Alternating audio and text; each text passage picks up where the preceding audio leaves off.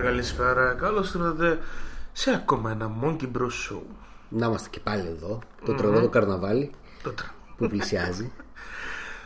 Ε, θα, θα πας σε κανένα καρναβάλι, ρε; Θα Λέω. τίποτα; Δεν ξέρω αν θα ντυθώ. Τι σκέφτεσαι; Κάτι ακόμα. Θα Αυτό ντυθείς. που είναι, αλλά Μήπως θες να ντυθείς ε, πυροσβέστης; Λες. Ε. Ω, καλή φάση. Γιατί Αλλά λίγο έχει χειμώνα, εδώ ναι. στη λίστα βλέπω μια ταινία για πυροσβέστες και θέλω να Ναι. σε ρωτήσω κάτι και θέλω να μου απαντήσεις με ειλικρίνεια. Ναι. Φορούσαν μπλούζες. Εννοείται. Εκτός όταν γυμνάζονταν μέσα στο. Τι ήταν, επαγγελματίες. Ναι, Σωστή. σωστή. Ε, άμα τότε, γιατί να τη δεις αυτή την ταινία; Ε, μ, γιατί θα το πούμε στην πορεία. Α, οκ, οκ. Πώς την επέλεξα. Λοιπόν, είμαι ο τόσο όλο τα πώς. Είμαι ο Κώστας Κίτσιος Και μαζευτήκαμε για ακόμη μια φορά με καφεδάκια και μια λίστα με ταινίες, σειρές. Αυτό νερό. Βιβλία. Ναι, αυτό είναι νεράκι. Τέλεια. Έλα, πάρε και ποτήρι. Μόλις με διέκοψες. Ναι, τώρα Ήταν παρατήρησα. υπερβολικά αντιεπαγγελματικό αυτό που Ξέρω. έκανες. Για πες. Η λίστα μας σήμερα είναι ωραία. Έχουμε ε, κάποια νέα να συζητήσουμε. Έχουμε τρέιλεράκια και κάποια ε, δυσάρεστα νέα.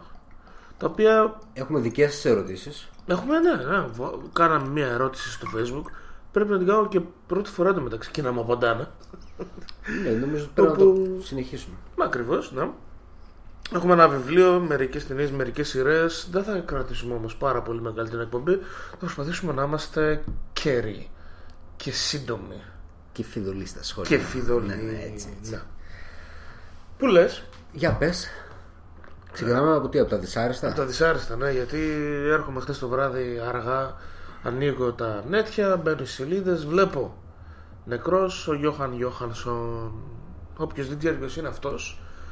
Αυτός είναι ένας ε, συνθέτης ο οποίος έγραψε την καταπληκτική μουσική την οποία είχε μέσα το Σικάριο, το Arrival, το Prisoners, το Theory of Everything με Ναι. το Stephen Hawking και τελευταίο ποιο ήταν το Arrival βασικά Νομίζω ναι, ήταν το Arrival το τελευταίο, δεν ναι, θυμάμαι. ναι, ναι.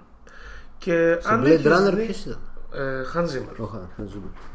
Ε, γενικά ήταν να γίνει ο νέος Zimmer Zimmer, ας πούμε.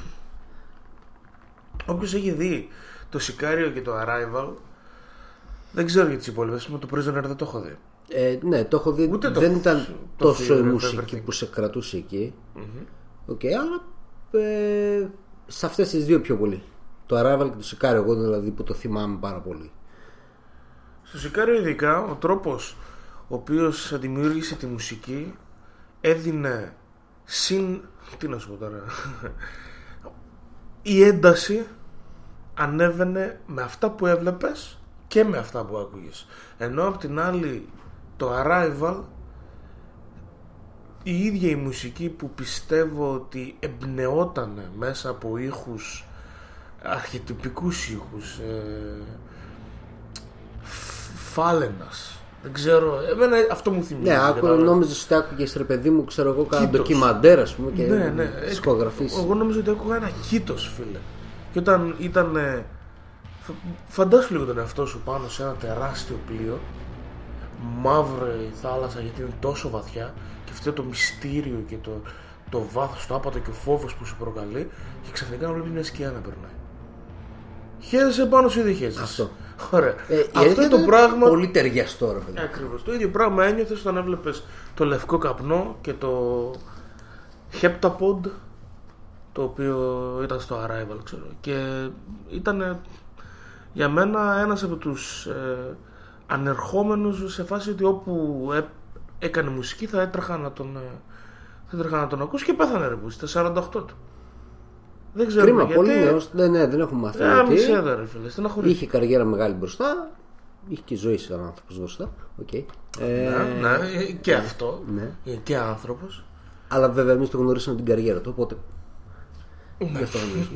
Καρδιακή ανακοπή. Και που λες μετά τον έψαξα λίγο στο YouTube γιατί δεν είχα ακούσει ποτέ την προσωπική του μουσική.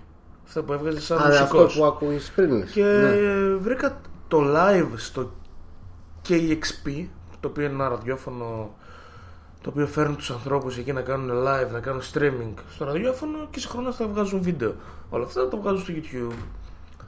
Ε, καταπληκτικό live. Όποιος ψήνεται, Johan Johansson στο KEXP, K-E-X-P και εμείς έχουμε μερικά κλιπάκια να ακούσουμε και στη συνέχεια. Αντί για μουσική σήμερα Θα ακούμε έχουμε το Johansson. σικάριο από πίσω, το οποίο είναι... Θα το καταλάβεις. Όταν το ακούσεις, σε, σε τσιτώνει.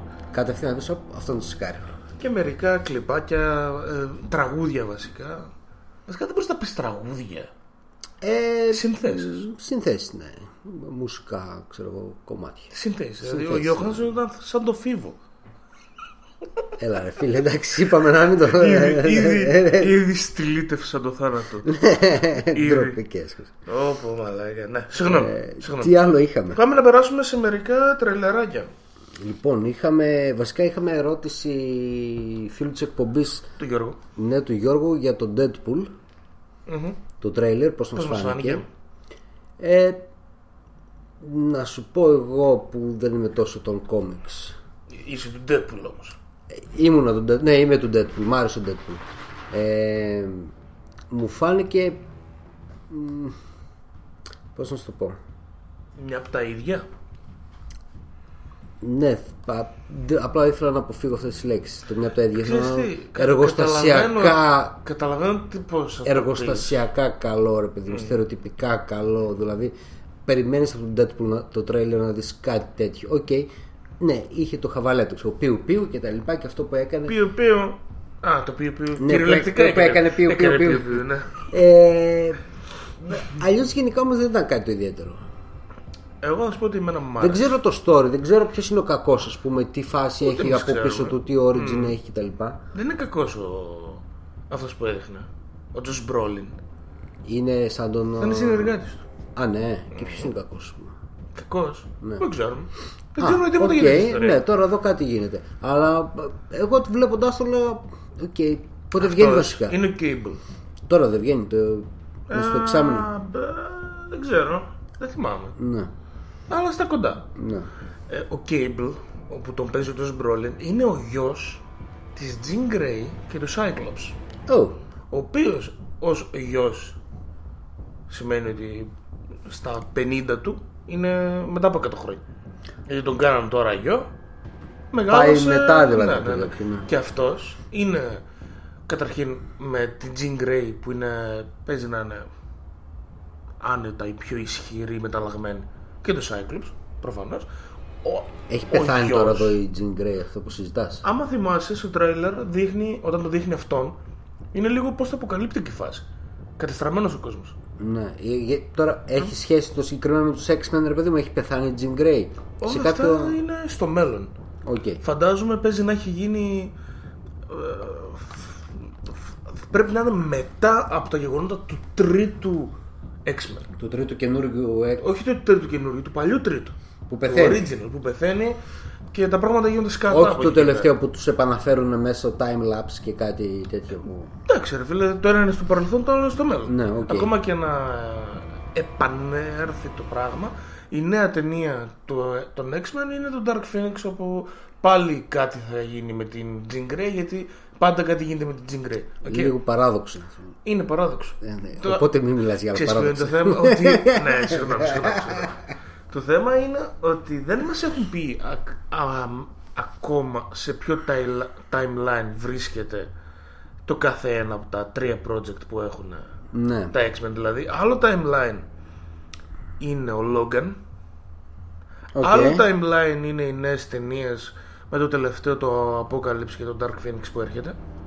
Ωραία. Νομίζω ποτέ δεν θα Και ο έρθουν να Deadpool κάτσουν. δεν ξέρουμε που, που είναι. Θα θεωρήσουμε ότι είναι στη- στο πρώτο. Το διαγραμμένο ας πούμε. Οκ. Που ακόμα δεν έχουν γίνει πολύ κατά τα πράγματα. Ναι. Αλλά οι X-Men δεν θα εμφανιστούν και ποτέ γιατί δεν χρειάζεται. Αλλά ο Κολόσος εμφανίζεται. Αν και τον έχουν κάνει Ρώσο. Εντάξει, τοβάρις, ναι. είναι- Ε, The boy. Vodka, give me vodka. Διέ- Σταμάτα. Μόνο εγώ μπορώ. Γιατί; Έχω την άδεια από τους Ρώσους φίλους μου. Δε, όταν είδα τώρα τελευταία δύο-τρία βιντεάκια εκεί με κάτι στούκες και αυτά και όλα άκουγα μπλε, μπλε, μπλε. Οκ, οκ. λοιπόν, ε, τι ήθελα να πω; Να, ο Κέμπελ που λες είναι ο γιος Jean Grey με Cyclops. ο οποίος κάνει teleport ε, time travel από το μέλλον και γίνεται ε, συνεργάτης με τον Deadpool όπου φαντάζεσαι τώρα ότι έτσι όπως τον βλέπεις και όλα στο Cable άμα λίγο θυμάσαι, στριμμένο τον Είναι κόμπο, λίγο- στριμμένο γιατί λίγο- τα πράγματα είναι σκατά ρε φίλε Κατάλαβες, θέλει, αυτός θέλει να αλλάξει Λίγο δυσκύλιο. την πορεία της καταστροφής του Και, κόσμου και τώρα που το συζητάω. συναντάει τον Deadpool Τώρα το συζητάω, το σκέφτομαι κιόλας. Δηλαδή, όλος να κάνει αστεία και του πειράζει τα αυτή, ξέρω εγώ. Ξέρεις, με, με, με ένα καλαμάκι σημαίνει Ακριβώς, κάτι για ναι. να στον καιρό. Και ο άλλο να είναι σε φάση πρέπει να κα- διορθώσουμε τον κόσμο που πάει να καταστραφεί και ο άλλος να του λέει Αναλόγως έλα ρε μαλάκα, το το- ύψος της καφρίλας που θα προσπαθήσουν να του δώσουν και το πόσο έξυπνα θα είναι τα σκετσάκια και τα αστιάκια. Εγώ, αυτό Αν που μου είναι αρέσει- έξυπνο, Αυτό που μου αρέσει στο Deadpool είναι ότι και δεν έχει τόσο σημασία ποιο είναι το plot. Άμα θυμάσαι Σίγουρα, το ναι, πρώτο, ούτε το πρώτο του δεν έχει πρώτου, plot. το, ναι, η υπόθεση ήταν ότι αυτός ήθελε να γίνει ξανά όμορφος. Και απλά ήθελε να το ξαναβρει την διανοήσει. κόμενα, ας πούμε, Ναι, για ναι. να είναι ωραίος για την κόμενα. Και Δεν έχει τελικά η κανένα κόμενα το απαντάει λες και είναι Disney, που πλέον είναι Disney. Εγώ, παν- εγώ σε θέλω ακόμα και έτσι. Που είσαι σαν ε, σταφυδιασμένο αρχίδι. Έτσι του λέει η κόμενα. και μετά τον παίρνει με ένα στραπόν. Ου, Ε, σου θυμίζω τώρα το πρώτο. τώρα που έρχεται το Αγίου Βαλεντίνου, ξέρω. Ω, ναι. λοιπόν, Τέλος πάντων, α, το τρέιλερ δεν δείχνει τίποτα. Δείχνει από, όλα, από όλους τους χαρακτήρες ένα κλιπάκι μικρό και τον Deadpool να κάνει καφριλίκια. Και να σε πω ότι η τύπισσα εντωμεταξύ δεν ξέρω αν έχεις δει το Ατλάντα όχι. τελικά ακόμα. Το Όχι, δεν το έχω να δει. πας Το να έχω δεις. κατεβάσει, δεν το έχω δει. Να το, να το δεις. Η τύπισσα που παίζει εκεί στο Ατλάντα μαζί με τον Donald Glover, την Ναι. κοπέλα του, παίζει την Domino. Οκ. Τον Domino θυμάσαι, έχει βγει ταινία για την Domino. Ε, του. ο- Όχι του Ρίντλεϊ, του Τόνι Σκοτ. Να. Που Α, δεν έπαιζε θυμάμαι ποιος την η, έκανε. η Αγγλιδού- ο Μίκη Ρούρκ και η. η Ντόμινο. Πώς τη λέγανε, η- μια ξενερουά Βρετανίδα. Ντόμινο Χάρβι δεν εννοείς εσύ, εννο- εννοείς κανονικά το, την ίδια χαρακτήρα μιλάμε. Δεν ξέρω. Και γιατί λες βγήκε ταινία για την Ντόμινο. Α, Τώρα μην μπερδευόμαστε και λέμε κανένα, Κάτσε, θα στο βρω. καμιά χοντρή πίπα. Του 2005 αυτό, για να σηκώσω εδώ. Ναι, Ντόμινο Χάρβι. Ναι, είναι του Τόνι Σκότ, η Κύρα Νάιτλι. Ναι, οκ. Η Ντόμινο είναι Πραγματική ιστορία. comic book. Όχι ρε τρέλα. Ε, ναι. Λι... Ή Μπορεί να κάνω εγώ λάθος. Αλλά νομίζω ότι είναι βασισμένο στο κόμιξ, την Ντόμινο. Ε, η συγκεκριμένη αυτό εδώ πέρα που βλέπουμε τώρα το 2005 του Τόνι Σκότ είναι πραγματική ιστορία, είναι βιογραφία. Οπότε είναι που το γύρισε σαν Bounty Hunter. καταγεγραμμένο εδώ στο μικρόφωνο τρελή ηλιθιότητα που είπα. Μπορεί Οπότε να υπάρχει γυρίζουν. άλλη ντόμινο, ξέρω, δεν ξέρω. Δεν πειράζει. Τα κόμιξ υπάρχει Ντόμινο. Αυτή Α, οκ, παίζει- ναι, μπορεί να μην έχει σχέση τότε ή μπορεί να το κάνουν άλλη ταινία. Πιο Όχι, παλιά. όχι. Α, μαλακία είπα απλά. Α, εντάξει. Μπέρδεψα τις Ντόμινος. Λοιπόν, ε, Domino effect. τι- Ναι, ναι, οκ. Είναι το παράδοξο της Ντόμινο αυτό. Εντάξει, σήμερα με τα- Με παράδοξα θα ασχοληθούμε σήμερα. Βασικά έχει πολύ παράδοξο η εκπομπή και όχι μόνο λόγω του που. Και επίσης να σου θυμίζω ότι μέσα στην ταινία είναι και ο Πετσιρικάς από το Hunt for the Wilder People. Ναι, τον είδα. Ε, Να. το περίμενα. Σου είναι λογικό. Είναι να τον δεις Φτάνει. γιατί είναι cool τυπάκι. Μένα μου Ωραίο φτάνει τυπάκι. μόνο αυτός. Οι δυο του να είναι κολλητή, κολλητή, δεν θα είναι γαμάτο για την ταινία. Θα, Αυτό ψη... θέλω να λέω. θα ψηθώ να το δω, εννοείται ρε παιδί μου. Απλά σου λέω ότι περιμένω να δω κάτι πολύ καλό σαν τρέιλερ. Τώρα αυτό ήταν ε, μέσα στο προηγούμενο εξάμεινο έχεις δει κάτι κλιπάκια χαζά μικρά από εδώ, κάτι ποστεράκια και κάτι λοιπά. Οπότε ήταν και αυτό μέσα σε όλα αυτά. Δεν έπαιζε και τόσο ρόλο. Έτσι Περιμένεις αλλιώς. το καλό να έρθει. Άμα θυμάσαι αυτά τα περίεργα μαρκετινίστικα κολπάκια Ε, ναι, που έκανε αυτό. πέρσι το. Πέρσι, πέρσι ή πρόπερσι; Πέρσι. Πόσο καιρό έχει περάσει. Πες ένα Πρόπερση. πρόπερσι. Θυμάσαι κάτι ωραίες για τον Άγιο Βαλεντίνο. Ναι. ε, γιγαντό αφήσει που κυκλοφορούσε κάτι τέτοιο, κανείς δεν περίμενε το πράγμα που ήρθε. Και εγώ πιστεύω ότι κα- και με αυτό που κάνει αυτή τη φορά Επειδή όλοι Πάλι- περιμένουν κάτι, μάλλον θα είναι κάτι. Ναι, μπορεί, μπορεί. και έτσι κι αλλιώς δεν, δεν πειράζει. Δεν χρειαζόμαστε να τα ξέρουμε. Ω, να καθόλου, ξέρουμε δεν- ούτε δεν- καν εννοείται υπόθεση. δεν Δεν, υπάρχει. πειράζει. Δεν μας χαλάει καθόλου. Επίσης είδαμε ακόμα ένα Marvel. ε, Βασικά ακόμα, Μόνο, μόνο Marvel δείχνουν. ακόμα δύο Marvel. ε, Τρέιλερ. τρέλερ. Το ένα για την Jessica Jones, το οποίο έρχεται σε λιγότερο από ένα μήνα στο Netflix. Δεύτερη σεζόν θα μπορούσαμε να πούμε για την καλύτερη σειρά που έχει βγάλει το Marvel Netflix. Ναι, νομίζω Η πως ναι. Jessica Jones. Ε, πφ, Καλό ήταν. Εμένα απλά- μου. Κοίτα, και αυτό είναι αυτό, δεν σου δίνει πολλά. Εμένα αυτά που μου κέντρισε το ενδιαφέρον είναι το εξής. Έχουν πει ήδη ότι θα είναι η σειρά για το παρελθόν της, αυτή η σεζόν. Α, οπότε δεν θα έχει να κάνει τίποτα με ό,τι έχουμε δει μέχρι τώρα. Απλά θα ασχοληθεί με όσα τη συνέβησαν τότε. Okay, με, το, με το τρακάρισμα Ναι, ναι, ναι. του. Πώς το λένε. Το αμαξιού που σκότωσε μπαμπά, μαμά, αδερφό και εντωμεταξύ από τα κόμιξ και fun fact όταν τρακέρνει αυτή και σκοτώνει τη γονείς της στο ίδιο ατύχημα είναι που γυρνάει και το container που κάνει τον ε, Daredevil να χάσει την όρασή του και να αποκτήσει τις οξυμένες τέτοιες. Σωρά. Ναι. Και, fun fun fact, σε εκείνο το container πέφτει, πέφτουν κάτι στάλες από εκείνο το ίδιο υλικό, υγρό ναι. στο, πώς το λένε, υπογείως Ναι. και δημιουργούνται οι Teenage Mutant Ninja Turtles. Σωρά. Ναι, Τι λέει, ρε φίλε; και όμως, και το μεταξύ είναι ότι οι Teenage Ninja Mutant Turtles δεν είναι Marvel. Τι είναι; Άλλο κόμιξ. Παράδοξο. Και οι άνθρωποι, απλά επειδή γούσταραν τον Daredevil, το κάνανε έτσι. Και το είπαν μετά από πολλά πολλά χρόνια, όταν είναι πολύ επιτυχημένο, είπαν ναι, από αυτό πήραμε έμπνευση. Από το ίδιο ατύχημα και καλά. Καλή φάση. Και άμα προσέξεις, όλα είναι σαν αντίθετα μέσα στο, στις, στα χελινονιτζάκια. Ε, θυμ- θυμάσαι στο Defenders ποιος ήταν ο κακός; Ναι, οκ. The Hand. Το The Hand, ναι. Στα χελωνονιντζάκια ποιο είναι ο κακός; The Foot. Όντως, πλάκα, ναι. Και κάπως έτσι, ξέρεις, καφριλίκια. Τρολάρισμα. Ε, ναι. Οκ, καλό. Καλή φάση. Ε, μα ναι, Και- Jessica Jones λοιπόν, δεν θα έχουμε ούτε έναν κύριο κακό, ούτε ε, το story θα είναι Σε για πιο πολύ αυτήν. δράμα θα πάει η φάση του κόβου. Εγώ πιστεύω ότι θα ασχοληθούμε με τον, ε, ξέρεις, μάλλον κάποιον επιστήμονα ή κάτι τέτοιο που τους έκανε πειράματα και μάλλον ήταν πολλοί και μπλα μπλα μπλα μπλα και θα δούμε. Α, δεν ξέρω. και δεν ξέρω αν θυμάσαι στο τέλος που γίνονται Θα τα ξαναδείξει πράγματα σίγουρα τον mauve. ο, Killgrave, πώς τον λέγανε; Ναι, ο Killgrave, ο Purpleman, που μου αρέσει τόσο πολύ που τον. Επειδή στα κόμιξ είναι μοβ αυτός. Κυριολεκτικά Killgrave. είναι μοβ. Μοβ. Ναι, γι' αυτό το και το λένε Purpleman. Οκ. Ε, εδώ πέρα τον δείχνουν πάντα με μοβ φως να πέφτει πάνω του και γίνεται μοβ το χέρι του. ρε φίλε. Αλλά δεν στον κάνουν μοβ. Ναι, Και όχι, είναι ναι. σαν να έχει τις λάμπες γύρω του. Κάθε φορά που το δείχνει. Και είναι πολύ. Άμα το σκεφτείς, και ωραίο στιλιστικά και πολύ ωραίο σαν νουάρ κλίμα Ναι, που το έχει όλο το τέτοιο. Jessica Ναι, ναι, Jones. ναι, σωστά, σωστά. Και το κάνει και πολύ κομικίστικο. Είναι Τέλο πάντων. αναμονή, ένας μήνας είναι ούτε ένας μήνας, οπότε. Και σκάει και το Venom. Ναι. Ε, Yep. Και δεν έχει μέσα Venom.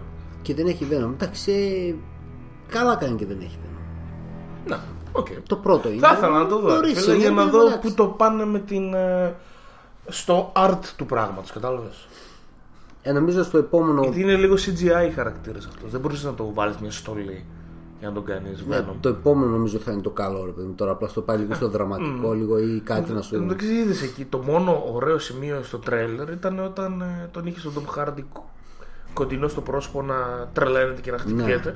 Που λες εντάξει, ο, ο Tom Ναι. Είναι Hardy καλός, είναι, είναι ο για Tom να Hardy. παίζει τρελαμένους χαρακτήρες. Δεν μπορεί να το βάλεις να μιλάει Είχε τον ανθρώπινα. Bane, είχε το. Είχε, θέλει τίποτα. Είναι ωραίος. Μ' αρέσει το Venom, δεν ξέρω. Πιστεύω ότι θα είναι σαν το Deadpool του... Δεν θα το πω Deadpool, θα το πω σαν το Logan του... της Sony, του Spider-Verse. Και το λέω γιατί πιστεύω ότι θα είναι και R-rated. Α, Και ο- είναι R-rated. Δεν είμαι σίγουρος, αλλά νομίζω πως θα είναι. Ναι. Συν ότι ο Venom τώρα θα παίζει τον Lethal Protector, δηλαδή δεν θα είναι ο κακός.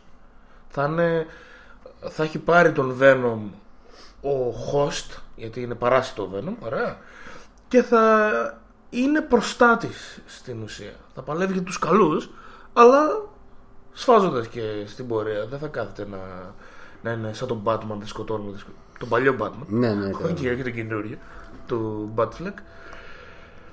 Και άμα ο αντίπαλός του είναι ο Carnage, ο οποίος Carnage μοιάζει πάρα Carnage. πολύ. Carnage.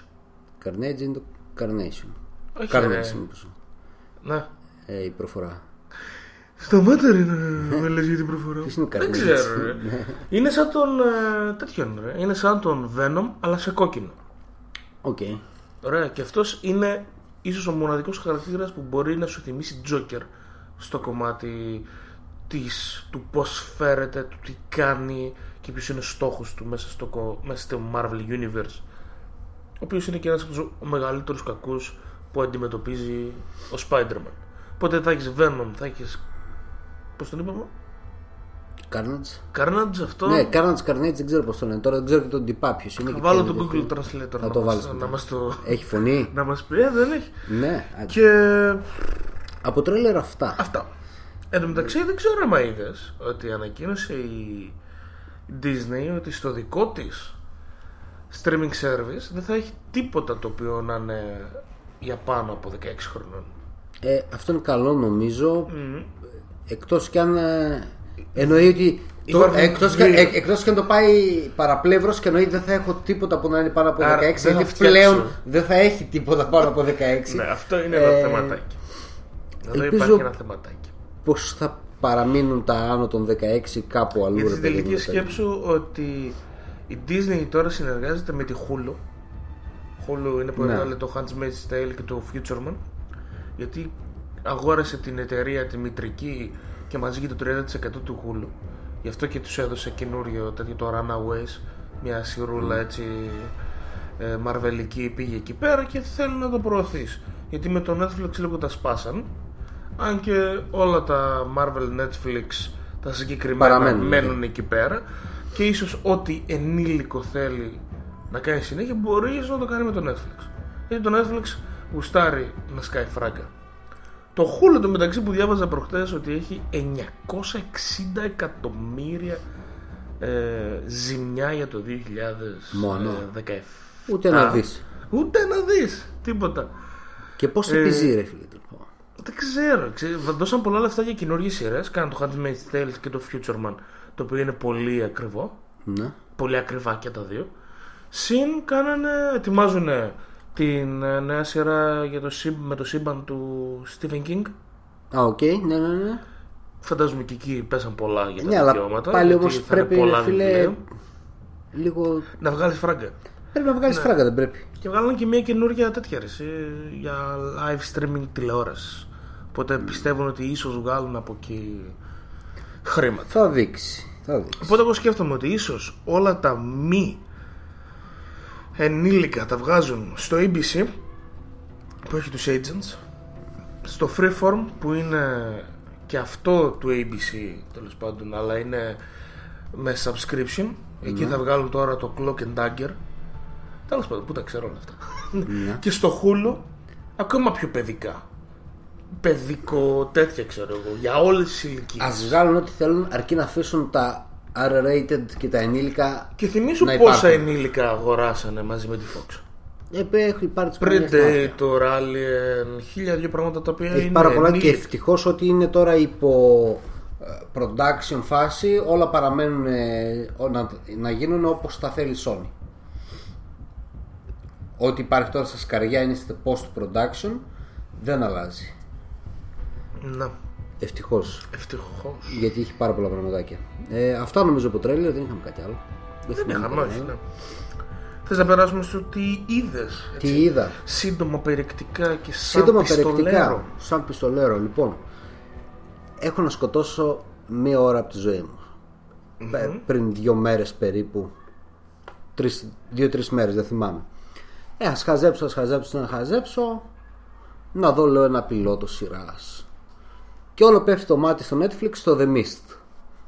Εσύ μου λες τώρα ότι δεν προχωράει. Νομίζω το κόψαν. Sci-fi δεν είναι. Το sci-fi το κανάλι. Ναι, ε, ε, δεν ξέρω, εγώ στο Netflix τώρα, δεν ξέρω ποιανού είναι εδώ τέτοιο. Δεν γράφει από κάτω. Μπορεί να με γράφει. Όχι. Ε, το ερώτημά μου είναι γιατί το ξεκινήσανε καν. από τον πιλότο. Δηλαδή, πρώτα απ' όλα, όλοι οι χαρακτήρες κανείς μα κανείς δεν ξέρει να πέσει. Κανείς δεν ξέρει να μιλάει. Ε, υπάρχει μια μάνα με κόρη που θα μπορούσε να είναι σε φάση διαφορά 5 χρόνια εκτός κι αν η μάνα την έκανε την κόρη δεν ήταν 12 ξέρω εγώ Κάπως έτσι. Δηλαδή δεν μπορείς να τη βάλεις αυτήν τώρα, ας πούμε, 40. Μπορεί να είναι και να έχουν την ίδια ηλικία. Ναι, δεν γίνεται. Οι ηθοποιοί. Ε, πολύ αστείο το όλο θέαμα. Και αν το κρίνεις με την ταινία που δεν ήταν κάτι super duper, ήταν όμως καλή η ταινία, ρε παιδί μου. Ε, ήταν πολύ αστείο. Οπότε μην επιχειρήσετε καν να το ξεκινήσετε. Άργησες λίγο. Γιατί Άργησε. έχει περάσει κανένα δυο χρόνια, ένα χρόνο από τότε που βγήκε. Ναι. Το μίστηχα. Γιατί εγώ νόμιζα πέρυσι, το, καλο- το 17 βγήκε. Αν κάποιο. Το καλοκαίρι του 17 Αν νομίζω. κάποιος από αυτούς που μας ακούνε έκανε το λάθος, να κατηγορήσει τον Κίτσιο που δεν το είδε εξ αρχής. Για, Για να κάποιο λόγο. Ναι, δεν μπορούσα να το δω και δεν ξέρω γιατί το είδα τώρα. Δηλαδή το διαγράφω και στο μυαλό μου. Είδα το φόνος στο... σε ταινίες πάμε τώρα, δεν είναι Ναι, αυτό ναι, διάλογο. ναι. Είδα χθες το φόνο στο Orient Express. Το της Αγκάθα Κρίστη το Στη μυθιστόρημα. σκηνοθεσία Κένεθ Μπράνα Πρωταγωνιστή ο Kenneth Branagh. και πρωταγωνιστής. Παίζει τον Ηρακλή Πουαρό. Ωραίο το διαβάσει. production, ωραίο το τέτοιο, ρε παιδί μου. Ε, βαρετό. Μπορώ να πω. Ακόμα και με τον Τζόνι Ντεπ μέσα. Ε, ναι, Ακόμα αν και ε, με τόσο. Κοίταξε, από τη τόσο στιγμή Star. που spoiler ε, έρχεται, από τη στιγμή που έχετε διαβάσει το βιβλίο, ξέρετε ότι spoiler, όπως ξαναλέμε, ο Τζον Ντεπ θα πεθάνει στα πρώτα 15 λεπτά. Αν δεν έχετε διαβάσει το βιβλίο, τον έχετε πιει. μην, πα- μην πάτε να δείτε την ταινία λόγω Τζον Ντεπ. Ε, ήταν λίγο βαρετό. Οκ, ναι, ποιος έκανε τι το έγκλημα να τον βρούμε να τον κάνουμε. Ωραίος ο Πουαρό, ωραίος ο Κένεθ Μπράνα, ωραίο το τέτοιο, το, τα κοστούμια, το σκηνικό, η φωτογραφία. Ε, αλλά λίγο βαρετό το σύνολο, ρε παιδί μου. Δηλαδή είναι για κάποιον που δεν έχει καμία επαφή, είναι σε μια ας πούμε πρώτη επαφή με κάτι τέτοιο είδους ή δεν πρόκειται ποτέ να έχει μια επαφή με το βιβλίο ή με την παλιά ταινία και αν του αρέσει αυτό, ναι, καλό είναι μετά να πάει προς το βιβλίο. Δεν είναι ρατσιστικό. Ε, έχουν βγάλει Πώς όλα τα ρατσιστικά το της βγάλανε α, της- Ναι, ναι, ναι, της ναι, Αγκάθα. γιατί έχουν, τα έχουν βγάλει όλα. Γιατί υπάρχουν κάποιοι που λένε ε, Μήπως το έκανε ο μαύρος, ξέρω εγώ, μήπως το έκανε ο Μεξικάνος. Έλα τώρα, μην είσαι ρατσιστής, του λέει, ας πούμε. Ε, Ενώ τα στο έχουν βι- βγάλει τα Ενώ ρατσιστικά. στο βιβλίο η φάση είναι ότι όλοι λένε μάλλον το έκανε μαύρος. Ε, το, το αναφέρουν στην ταινία, ρε παιδί μου, ένας ή δύο άτομα. Ο ένας λέει δεν είμαι ρατσιστής, οπότε αποκλείεται να δεν το έχει κάνει μαύρος, αλλά μάλλον το έχει κάνει Μεξικανός. Λέει είμαι ρατσιστής εκεί που θέλω, ξέρω, κάτι τέτοιο λέει. Οκ. Αλλά τα έχουν βγάλει τα ρατσιστικά τα πολλά, ρε παιδί. μου. Μυστήριο δεν είχε ρε φίλε. Δεν Ε. είχε όλο αυτό το ωραίο. Ή- Ήταν, ήταν λίγο Της αγκαρία Αγκάθα, το, το, το το έβλεπα. Δεν το ξέρω ποιο είναι της Αγκάθα το τέτοιο. Δεν... Το feeling ρε φίλε ότι Δεν το κανείς ξέρω. δεν ξέρει ποιος το έκανε και ναι, το ε, παμ και- μου φάνηκε λίγο σαν να βαριούνταν να παί- παίζαν όλοι μαζί εκεί. Μ, οκ.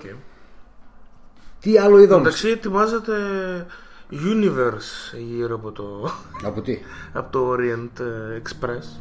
Και μου λες εσύ τώρα μετά για το Cloverfield το Paradox, ας πούμε, και δεν είναι Και αυτό απλά η παράδοξο. φάση είναι ότι θα είναι ο Α, Πουαρό ο κεντρικός χαρακτήρας. Ναι, ο Πουαρό μπορεί να είναι. ας Και πούμε, θα να- πηγαίνει σε διάφορα βιβλία, Η- διάφορα μυστήρια. Η αρχική σκηνή, ας πούμε, το έργο ήταν πολύ ωραία. Λες, ρε παιδί μου, είναι ωραίος ο τύπος. Ξέρω το πρώτο δεκάλεπτο το πώς λύνει ένα μυστήριο, μιας, μια κλοπή, είναι πολύ ωραία. Είχε, είχε το χαβαλέτο. Είναι, είναι ωραίος ο Κένεθ Μπράνα. Ναι. Ε, sorry, sorry, όχι ο Κένεθ Μπράνα. Ο Ερακλή Πουαρό. Ναι. και ο Κένεθ Μπράνα που τον έκανε, που τον έπαιζε, ήταν ωραίος πάλι. Θα πρότεινα στο. Όποιο μας ακούει και θέλει να διαβάσει έτσι κάποιο ανάλαφρο μυστηριώδες βιβλίο, μπορεί να διαβάσει τους 12 άθλους του Ηρακλή Πουαρό, που είναι ένα βιβλίο σε φάση 12 άθλοι που κάνει, 12 μυστήρια, και όλα είναι λίγο βασισμένα πάνω στους 12 άθλους του Ηρακλή. Ωραίο βιβλίο. Του λέει ένας εντωμεταξύ σε μια φάση, λέει είσαι ο Χέρκουλες Πουαρό. Χέρκουλε. Χέρκουλ, λέει αυτός, σκέτο. Χωρίς το S, λέει. Εγώ δεν σκότωνω ζώα. Τι ατάκα την ό,τι να. Καμισέτα. το επόμενο που είδα είναι. Συνεχίζουμε λίγο πιο δυνατά αυτή τη φορά, αλλά το ίδιο βαρετά. Ε, το Only the Brave. Αχα. Το οποίο το έχουμε δει σε ένα τρέιλερ. Σε, σε πολλά τρέιλερ. Σε κάποια φάση που έχουμε πάει σινεμά να δούμε ταινία. Το καλοκαιράκι το προμοτάρανε αρκετά. Ναι, και όλοι λέγανε μέσα στην αίθουσα τι Αμερικανιά, τι Αμερικανιά. Είναι Αμερικανιά. Ε, με μέσα- πολύ βαρύ cast όμως, Αμερικανιά. Οκ, Josh Brolin. Miles Teller, Jeff Bridges, Jennifer Connelly, ε, Taylor ε, Kitsch, Andie MacDowell, η οποία εμφανίζεται απλά και δεν λέει λέξη. Δεν ξέρω πώς την ξέρουν πλέον την Andie MacDowell. Ε, έχει παίξει παλιά σε Μέρα τη Μαρμότα, Hudson Hawk, Τέσσερις γάμοι και μια κηδεία. τώρα- Δεκαετίες 90, ας πούμε, σταρ, ρε Οκ. παιδί μου. Τώρα δεν είναι τίποτα τέτοιο. Ε, τι τους ψάχνω σε όλους ρε φίλε. Δεν ξέρω. Να δω ποιοι είναι. Σκηνοθεσία είναι κάποιου Τύπα. Joseph Kosinski που είναι ο αντίστοιχος αγαπημένος μου ε, πώς τον λέγανε αυτό που έχω δει το Patriots Day και όλα τα Αμερικανό τέτοια; Α, γένα. Πίτερ Μπέργκ ξέρω εγώ Ναι. νομίζω είναι κάτι τέτοιο αλλά ο οποίος όμως Κοζίνσκι ήθελε να είναι η κάτι πρώτη ταινία που έχω δει σαν δημοσιογραφική προβολή Ω, Μόλις έχω πάει Αθήνα για λογαριασμό του Film Boy ήταν το Oblivion του Κοζίνσκι Δεν το θυμάμαι πολύ το Oblivion. Να, με τον Tom Cruise. Ήταν η πρώτη ταινία που είχα δει. Και από εκεί το θυμάμαι με τον Κοζίνσκι. Πολύ ωραίο το Oblivion, μου άρεσε αρκετά. Το Only the Brave τώρα. Ε, ε, εντάξει, ε, πραγματική ιστορία. Πυροσβέστες σε κάποιο κολοχώρι Εγώ σε ρώτησα, φορούσαν μπλούζες; φορούσαν μπλούζες. Με τόση ζέστη. Ε, ναι, έπρεπε αλλιώς να κάνουν. Μάλιστα. Τα όμορφα χεράκια της, ξέρω τα. Τα καλοσχηματισμένα. Κοίτα, δεν είναι άσχημη Ιδρωμένα ταινία. χεράκια τους. Σαν ταινία δεν είναι άσχημη. Οκ, οι ηθοποιοί είναι πολύ καλοί, οι ερμηνείες είναι πάρα πολύ καλές. Το story, οκ, είναι σε μια κωμόπολη κάπου στην Αμερική που προφανώς παίρνουν συνέχεια φωτιά. Ε, και είναι κάποιοι που είναι πυροσβέστες οι οποίοι είναι στη δεύτερη γραμμή. Δεν είναι η πρώτη γραμμή του πυρός, και τους λένε hot shots. Όσοι είναι στην πρώτη γραμμή που μπαίνουν μέσα στην πυρκαγιά, ρε παιδί μου, στο, στην πρώτη τέτοια, ρε παιδί μου. Οκ. Είναι πιο πίσω αυτοί και τους έχουν πιο πίσω εσείς δεν ξέρετε και σκάψετε εδώ πέρα κάτι αυλάκια και αυτά και προσπαθούν αυτοί και τελικά όντως το καταφέρνουν και γίνονται hot shots. Και είναι οι Μα, πρώτοι μα. που το καταφέρνουν σε όλη την Αμερική γιατί επειδή είναι περιφέρεια ας πούμε και δεν είναι ομοσπονδία κάτι μια πίπα τέτοια και στο τέλος πεθαίνουν. Αυτό, φάτε την. Ε, Spoiler μας κάνεις για το Only the Brave, ρε φίλε. ε, Σον κανένα δεν έχει απλά πεθαίνει. τίποτα. Ε, σώζεται ένας, ας πούμε. Το... Δεν θα πω ποιος. Όχι, εννοώ από το- από το λαό. Ε, Από το λαό. ναι, σώζουν, σώζουν. Ε, Σώζουν. Σώζουν δέντρα, σώζουν δάση, σώζουν σπίτια, σώζουν κοπάδια, γελάδια, εκεί τα πάντα όλα. Δεν έχει τόσο θέαμα στη φάση της φωτιάς να δεις από τα εφέ τρελά. Καλό είναι, αλλά τώρα Είναι σινεμά μια- απορώ ποιος θα πήγαινε. Είναι μία από αυτές τις ταινίες Είναι για τους όπου Αμερικανού. οι Αμερικάνοι κάθονται, κατεβάζουν το παντελόνι τους και την παίζουν ομαδικά στο κινηματογράφο. Η αλήθεια είναι ότι οι Αμερικανοί θα ρίχναν κλάμα. Βλέποντά το σινεμά. Θα, Πέρμανες. ε, θα κλαίγαν από συγκίνηση. Έχει το συγκινητικό του μέσα, Αυτό ρε παιδί λέω μου, κι εγώ. και το έχει καλά δοσμένο. Θα σπέρνουν από συγκίνηση. Ναι, εντάξει, οκ. Επειδή- αυτό, αυτό, αυτό θα το έχει. Είπαμε να θα το πούμε, έχει ρε. και θα έχει. Ε, κοίταξε, έχει καλές ερμηνείες η αλήθεια είναι. Αλλά τώρα πώς μπορείς να, Ε, ο- ο- ε, πώς να το στηρίξει όλο αυτό όταν είναι η ταινία που λέγεται Only the Brave και δείχνει Το πυροσβέστες. ανάλογο του Only the Brave πρέπει να είναι το 1968 που, βγήκα, που βγάλαμε εμείς. Με τον άθλο της ΑΕΚ. ε, Της το ΑΕΚ, τέτοιο. ναι, Ε, δεν ξέρω. Δεν να φαντάζεσαι σου τώρα πω. τους αεκτσίδες να κάθονται μέσα στο κινηματογράφο και να βλέπουν και βάζει το καλάθι πάνω με το Ευρωπαϊκό. Περίπου. Απλά εδώ αφορά ένα ολόκληρο έθνος. Εδώ το 1968 αφορά μια μερίδα. Τι δεν γούστα, κάτσε ρε μαλάκι. Το 68 ούτε εσύ ήσουν ζωντανός φαντάζομαι. Ε, Αλλά όχι. παίρνεις το, παίρνεις το ευρωπαϊκό ρε που δεν τα χάρηκαν οι Έλληνες. Εντάξει, κλάιν. Το πήγε, το σήκωσε ρε μαλάκι. Πόσα ευρωπαϊκά έχει πάρει ο Βάζελος, μάλλον; Και τι να λέει, χαιρόμουν και στα. Πόσα έχει η έξι. ΑΕΚ; Ξέρω εγώ, το 68 δεν είχε. Όταν θα έρθει να μας φτάσει, τα συζητάμε πάλι τώρα. Ου, Ούγκανος. Γάμο το Ούγκανος. Ναι, προφανώς, αλλά εντάξει, ε, πάνω κάτω είναι στις ίδιες τέτοιες. Ε, πάει και αυτό, έφυγε. έφυγε, έφυγε, έφυγε. Σβήνε, έφυγε, σβήνε, Σβήνω, σβήνω. σβήνε. Και το μόνο αξιόλογο εκτός από αυτό που θα συζητήσουμε πιο μετά Αχα, χοροριά Ναι, που είναι- έρχεται από το Netflix. είναι το Netflix, παραγωγή βρετανική ή αγγλική, αναλόγως τι πώς λέτε, του David Bran- Branker Bruckner. Brackner είναι του 2017 η παραγωγή τώρα βγήκε στο Netflix στα κοντά Ε, έχει γράψει κάτι Signal VHS Southbound κλπ σκηνοθεσία, α το Southbound του 15 καλούτσικο και το The Signal ε, καλά χοροράκια αυτό νομίζω είναι το καλύτερό του μέχρι τώρα Το The Ritual. το The Ritual ναι Άρα. Αντροπαρέα λένε που θα πάνε διακοπές Ο ένας, όλοι έχουν παντρευτεί, όλοι παιδάκια ξέρω κτλ Είναι ο ένας μόνος του που είναι ακόμα ο solo Και λέει πάω να πάρω εκεί που τα έχουν πίνουν κάτι μπυρόνια, ας πούμε, σε κάτι pub. Βγαίνουν και λέει πάω στην κάβα να πάρω ρε παιδί μου αλκοόλ. Ποιος θα έρθει, Ε, δεν μπορώ, έχω τα παιδιά, δεν μπορώ, αυτά δεν θέλω. Ξέρω, φαίνονται όλοι ότι έχουν βαρεθεί λίγο μαζί του. Ότι πότε θα σοβαρευτεί ο μαλάκας, ας πούμε. Αχα.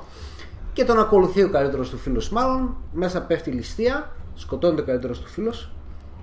Και μένουν οι άλλοι και είχε πει ο Αποδημήσες ε, έχει πει ότι ήθελε να πάει κάπου να κάνει πεζοπορία ας πούμε στις διακοπές τους τόσο βαρύτα Άνοιξε. και Καλά ήθελε που να πάνε πέθανε. ε, για πηγαίνω λίγο σε ποια χώρα πήγανε ρε; Σουηδία. Σουηδία Μμμ. Θέλω να πάει στη Σουηδία λέει γιατί έχει κάτι δάση εκεί πέρα λέει και κάτι μονοπάτια καλά και χέσε μέσα και πάνε οι άλλοι ρε παιδί μου στη μνήμη του Να σου πω κάτι, άμα πέθανες και μου έλεγε κάτι τέτοιο. άμα πέθανες και μου έλεγες να δεις το Only the Brave, μόνο αυτό θέλω. δεν θα το κάνω. Ναι, ούτε- Τι να σου πω. Ναι, οκ. και πάνε τέλος πάντων για πεζοπορία ε, και μπλέκουν σε μια φάση κάποιες ιεροτελεστίας και εδώ αρχίζει το καλό ας πούμε η ωραία ατμόσφαιρα, το ωραίο story και το, το horror στοιχείο ε, γίνονται κάποιες τελετές και υπάρχει μια ομάδα ανθρώπων που ζει εκεί μέσα οι οποίοι λατρεύουν έναν παλιό ε, σκανδιναβικό θεό γιο του Λόκη ο οποίος Κάτσε Marvel είναι ταινία, ρε φίλε. όχι. Α, είναι horror ο οποίος γιος του Λόκη ή σόι του Λόκη ή κάτι ξέρω εγώ εμφανίζεται στο τέλος και είναι ένα ανθρωπόμορφο τέρας. Ε, τι ψηλό. κάνεις δραματάκια, μην κάνεις. Φου λες καλή είναι η ταινία. Θα το δεις από την αρχή, ρε, θα καταλάβεις το τέτοιο. Δεν είναι spoiler. Δεν είναι spoiler. Καλά. Δεν είναι spoiler. Θα... Αν είναι spoiler, παρακαλούμε. Σκοτώστε με. Ε, Γράψτε το από κάτω για να τσεκάρουμε μήπως και Έχει καλή κόψουμε από το ατμόσφαιρα. μισθό του. Έχει καλή ατμόσφαιρα.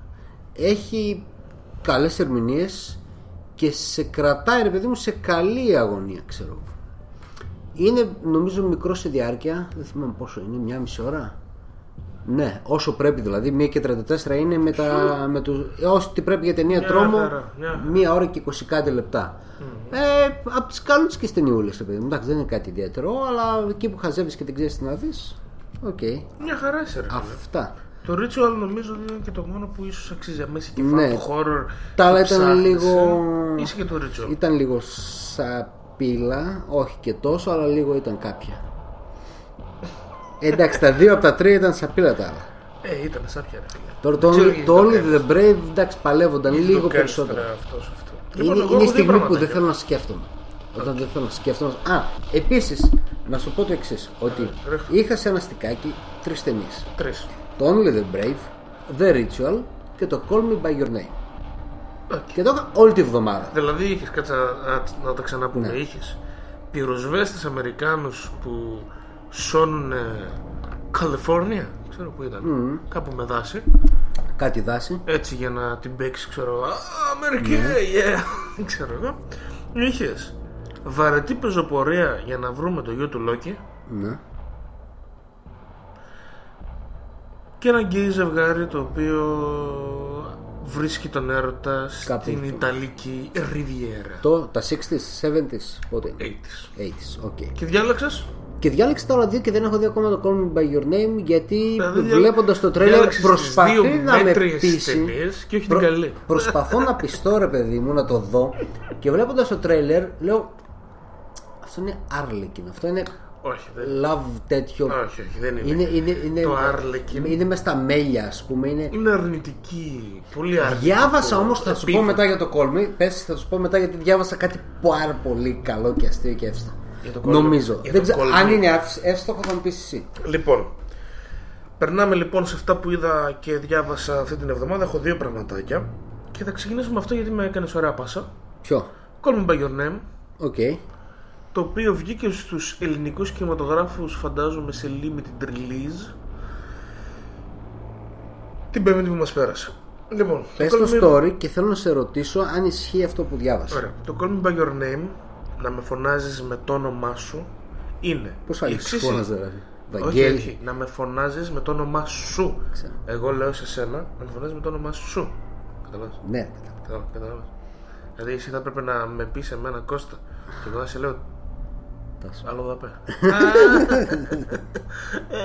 Λοιπόν, δες τώρα τι γίνεται. Ο μπαμπάς του Έλιο είναι καθηγητής. Αρχαιολόγος μάλλον. Και βρίσκεται στην Ιταλία, στη βιλάρα τους, μαζί με την οικογένειά του, για να κάνει κάποιες ε, ανασκαφές. Ωραία. Εκεί που αράζουν λοιπόν σε μια καταπληκτική τοποθεσία, τώρα μιλάμε φαντάσου στην Ιταλία, φαντάσου στη Χαλκιδική ένα πράγμα που έχεις πάει.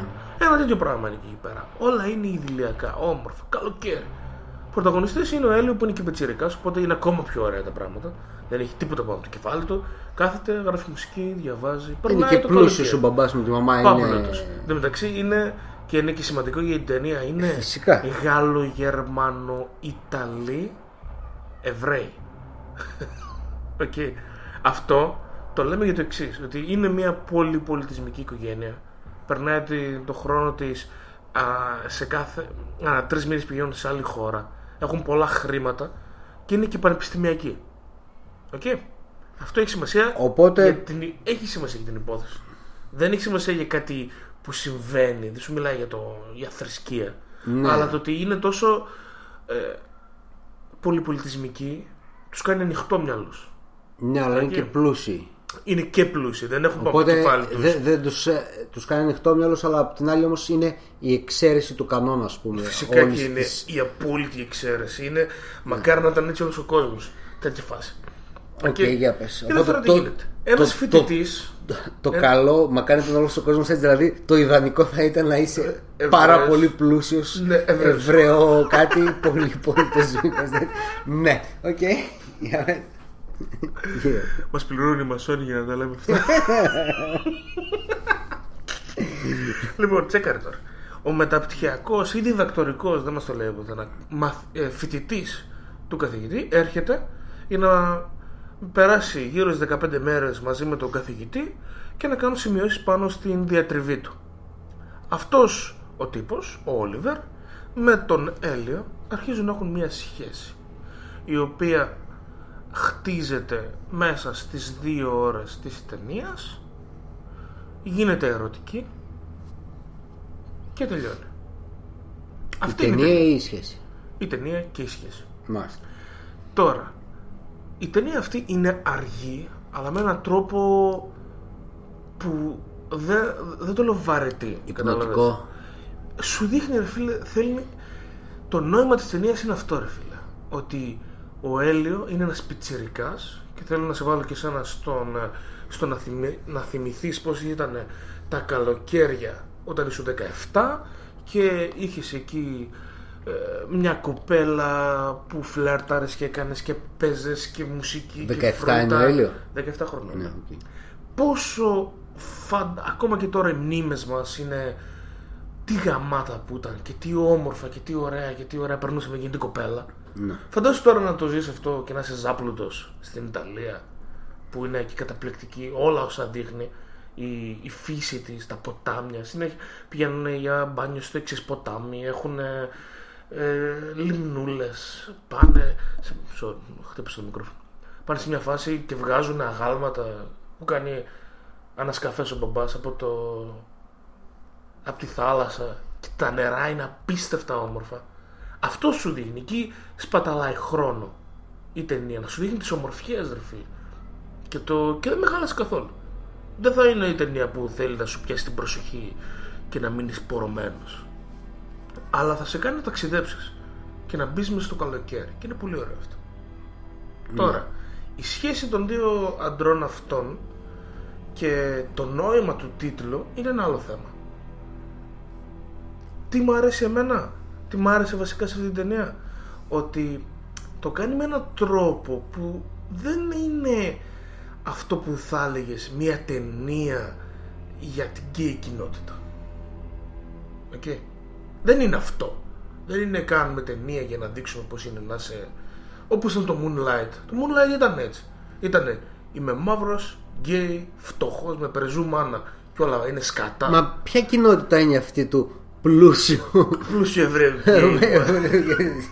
ναι, δεν είναι καθόλου έτσι. Δεν είναι, θα μπορούσε να είναι άντρας γυναίκα και να, μην, και να μην αλλάξει καθόλου η ταινία. Με τη διαφορά όμως ότι εδώ παίζουν και άλλα πράγματα. Ενδιάμεσα επειδή είναι γκέι. ΟΚ. ΟΚ.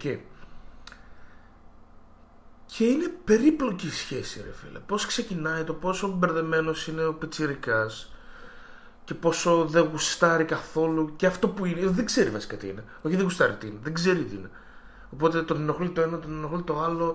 Πάει με κορίτσια, αλλά γουστάρει τον άλλο, αλλά γουστάρει τον άλλο. Όχι μόνο γιατί είναι όμορφος, αλλά γιατί συμβολίζει και όλα αυτά τα οποία δεν είναι αυτός. Άνετος και cool και γαμάτος. Και όλα αυτά τα χτίζει πάρα πολύ ωραία η ταινία. Επίσης, άμα θέλει κανείς μια σκέψη πάνω στο τι σημαίνει αυτός ο τίτλος, το Call Me By Your Name, για την ταινία, αρθράκι που ανέβασα στο monkeybros.gr έτσι, άμα, το, άμα έχεις δει την ταινία μπορείς να διαβάσεις και αυτό το άρθρο και να ξέρω εγώ μου πεις και τη σκέψη σου αυτό με ένα comment από κάτω για πες Να ρωτήσω εγώ τώρα. Διάβασα το εξής. Πολύ περιεκτικά. Πλέον το ροδάκινο θα αντικαταστήσει τη μιλόπιτα. Έχει Αν η τέτοια μιλόπιτα Έχει τέτοια συμβολ... σκηνή. ήταν το σύμβολο της προηγούμενης δεκαετίας το 90, το 2000, πότε βγήκε το, ε, το American τέλη Pie 90, ναι. ε, αυτή τη δεκαετία είναι- έχουμε το ροδάκινο yes. τι γίνεται με το ροδάκινο; Ε, κάνει. ακριβώς το παίρνει το, το, πώς να σου το πω Τρώει. το, το δοκιμάζει Ναι. είναι μια, ε, τι να σε πω τώρα Ε, ναι, κα- το, Δεν το διάβασα και αυτός που το Πηδάει γράφε. το ροδάκι. Το- δεν, δεν το διάβασα και αυτός Έτσι. που το γράφε αστείευονταν. Οκ, το γράφε σοβαρά. Του άρεσε η ταινία. Ρε φίλε, είναι ο άλλος Δε- Λίγο Θέλω να σε θυμίσω λίγο τα 17 χρόνια σου, έτσι Ναι. Και είναι ο άλλος και έχει ρεμαλάγια τις ορμόνες του Θεό ναι. Θέλει να γαμίσει Έχει το ροδάκι εκεί πέρα Το οποίο εκεί που πάει να βγάλει το κουκούτσι Βλέπει εκεί ε, την Ένα τρίμα εκεί. Πώς... Και το ρίχνει ένα πούτσο Το ροδάκι Αλλά δεν είναι η ίδια σκηνή ρε φίλε Ναι, Καμία εντάξει, εγώ, σχέση. εγώ αυτό διάβασα ρε Καμία παιδί μου και σχέση, γέλασα. ρε Μου φίλε. λέει, Δεν «Τι είναι έκανα». αστείο, αλλά μην νομίζετε ότι έτσι είναι αστείο. Ναι. Καταλαβαίνω, ταινία ναι, και οκ. μπαίνει μετά η μαμά του και Α, με έπιασες και. Ποιος μπήκε μέσα; Drums και. Κανένας δεν μπήκε Α. μέσα, ρε φίλε. Τελείωσε. Με το. Τελείωσε. Μάλιστα. Ναι. Ε, δεν ξέρω. Δεν σκέφτεται, δεν έκατσα να σκεφτώ καθόλου τι ερμηνεία έχει μέσα στο μυαλό του για αυτή τη σκηνή αυτό. Και μπορεί να το πάρεις απλά ότι όταν είσαι πιτσιρικάς, αμά ότι έχει μέσα στο σπίτι. Έτσι είναι. ρε φίλε. Ροδάκι. Ναι. Εγώ φαγητό δεν είχα παιδί. δεν ξέρω. Το φαγητό το τρως ρε φίλε. Γάμα μια κάλτσα, ξέρω, γάμα το Ε, χέρι σου, κάτι.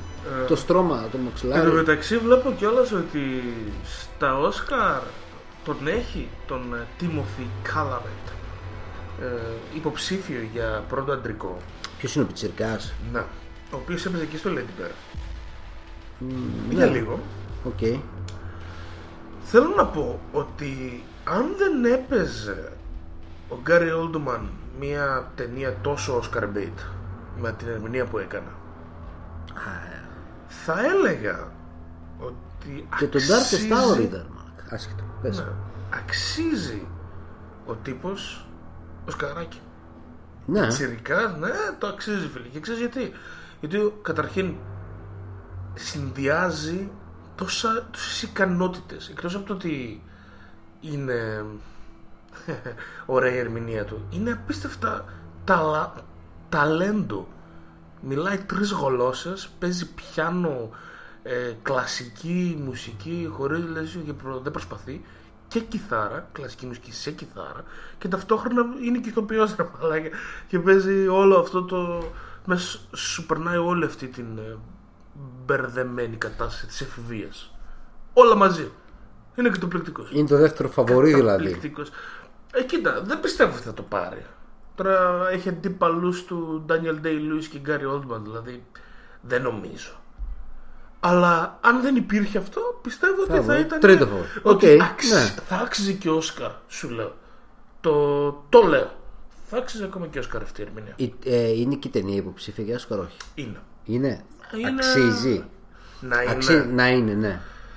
Ρε, εσύ είναι πολύ διαφορετική ταινία από ό,τι όλες οι υπόλοιπες. Τώρα μιλάμε για 9 ταινίες που είναι υποψήφιες για Όσκαρ. Εντάξει, τα Καλά, 5-6 ναι. γίνονται 9, στο τέλος δεν γίνονται 15, αλλά. Πάντα ε, θ- αξίζει να είναι nominated. Αυτό. ΟΚ. Όχι να το πάρει.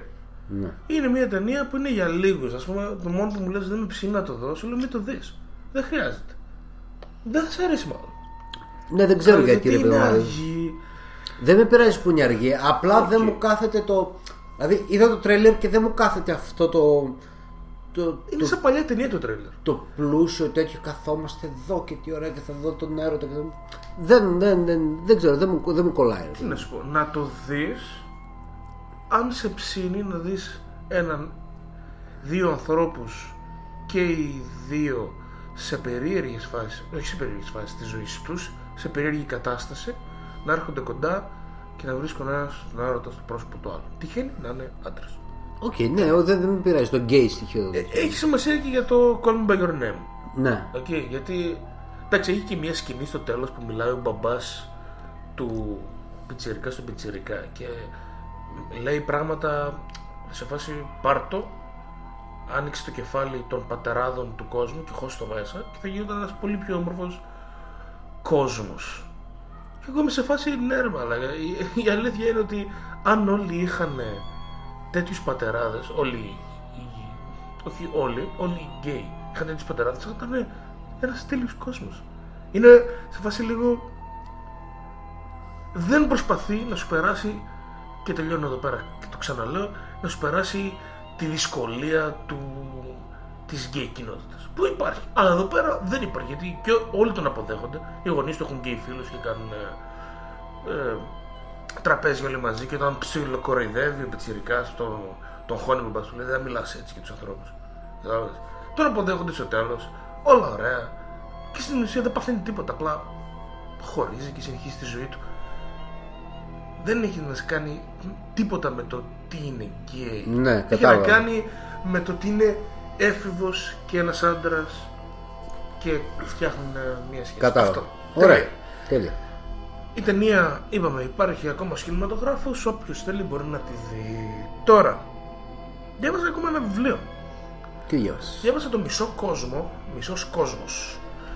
Το δεύτερο βιβλίο της τριλογίας της Τσακισμένης Θάλασσας. Το πρώτο ήταν το Μισός Βασιλιάς και όλα κυκλοφορούν από τις εκδόσεις Μετέχμιο. Μισός Βασιλιάς, Μισός Κόσμος και το τρίτο ονομάζεται Μισός Πόλεμος. Θα το διαβάσουμε σε κάποια φάση στους επόμενους μήνες γιατί είναι πάρα πολύ ωραία τριλογία.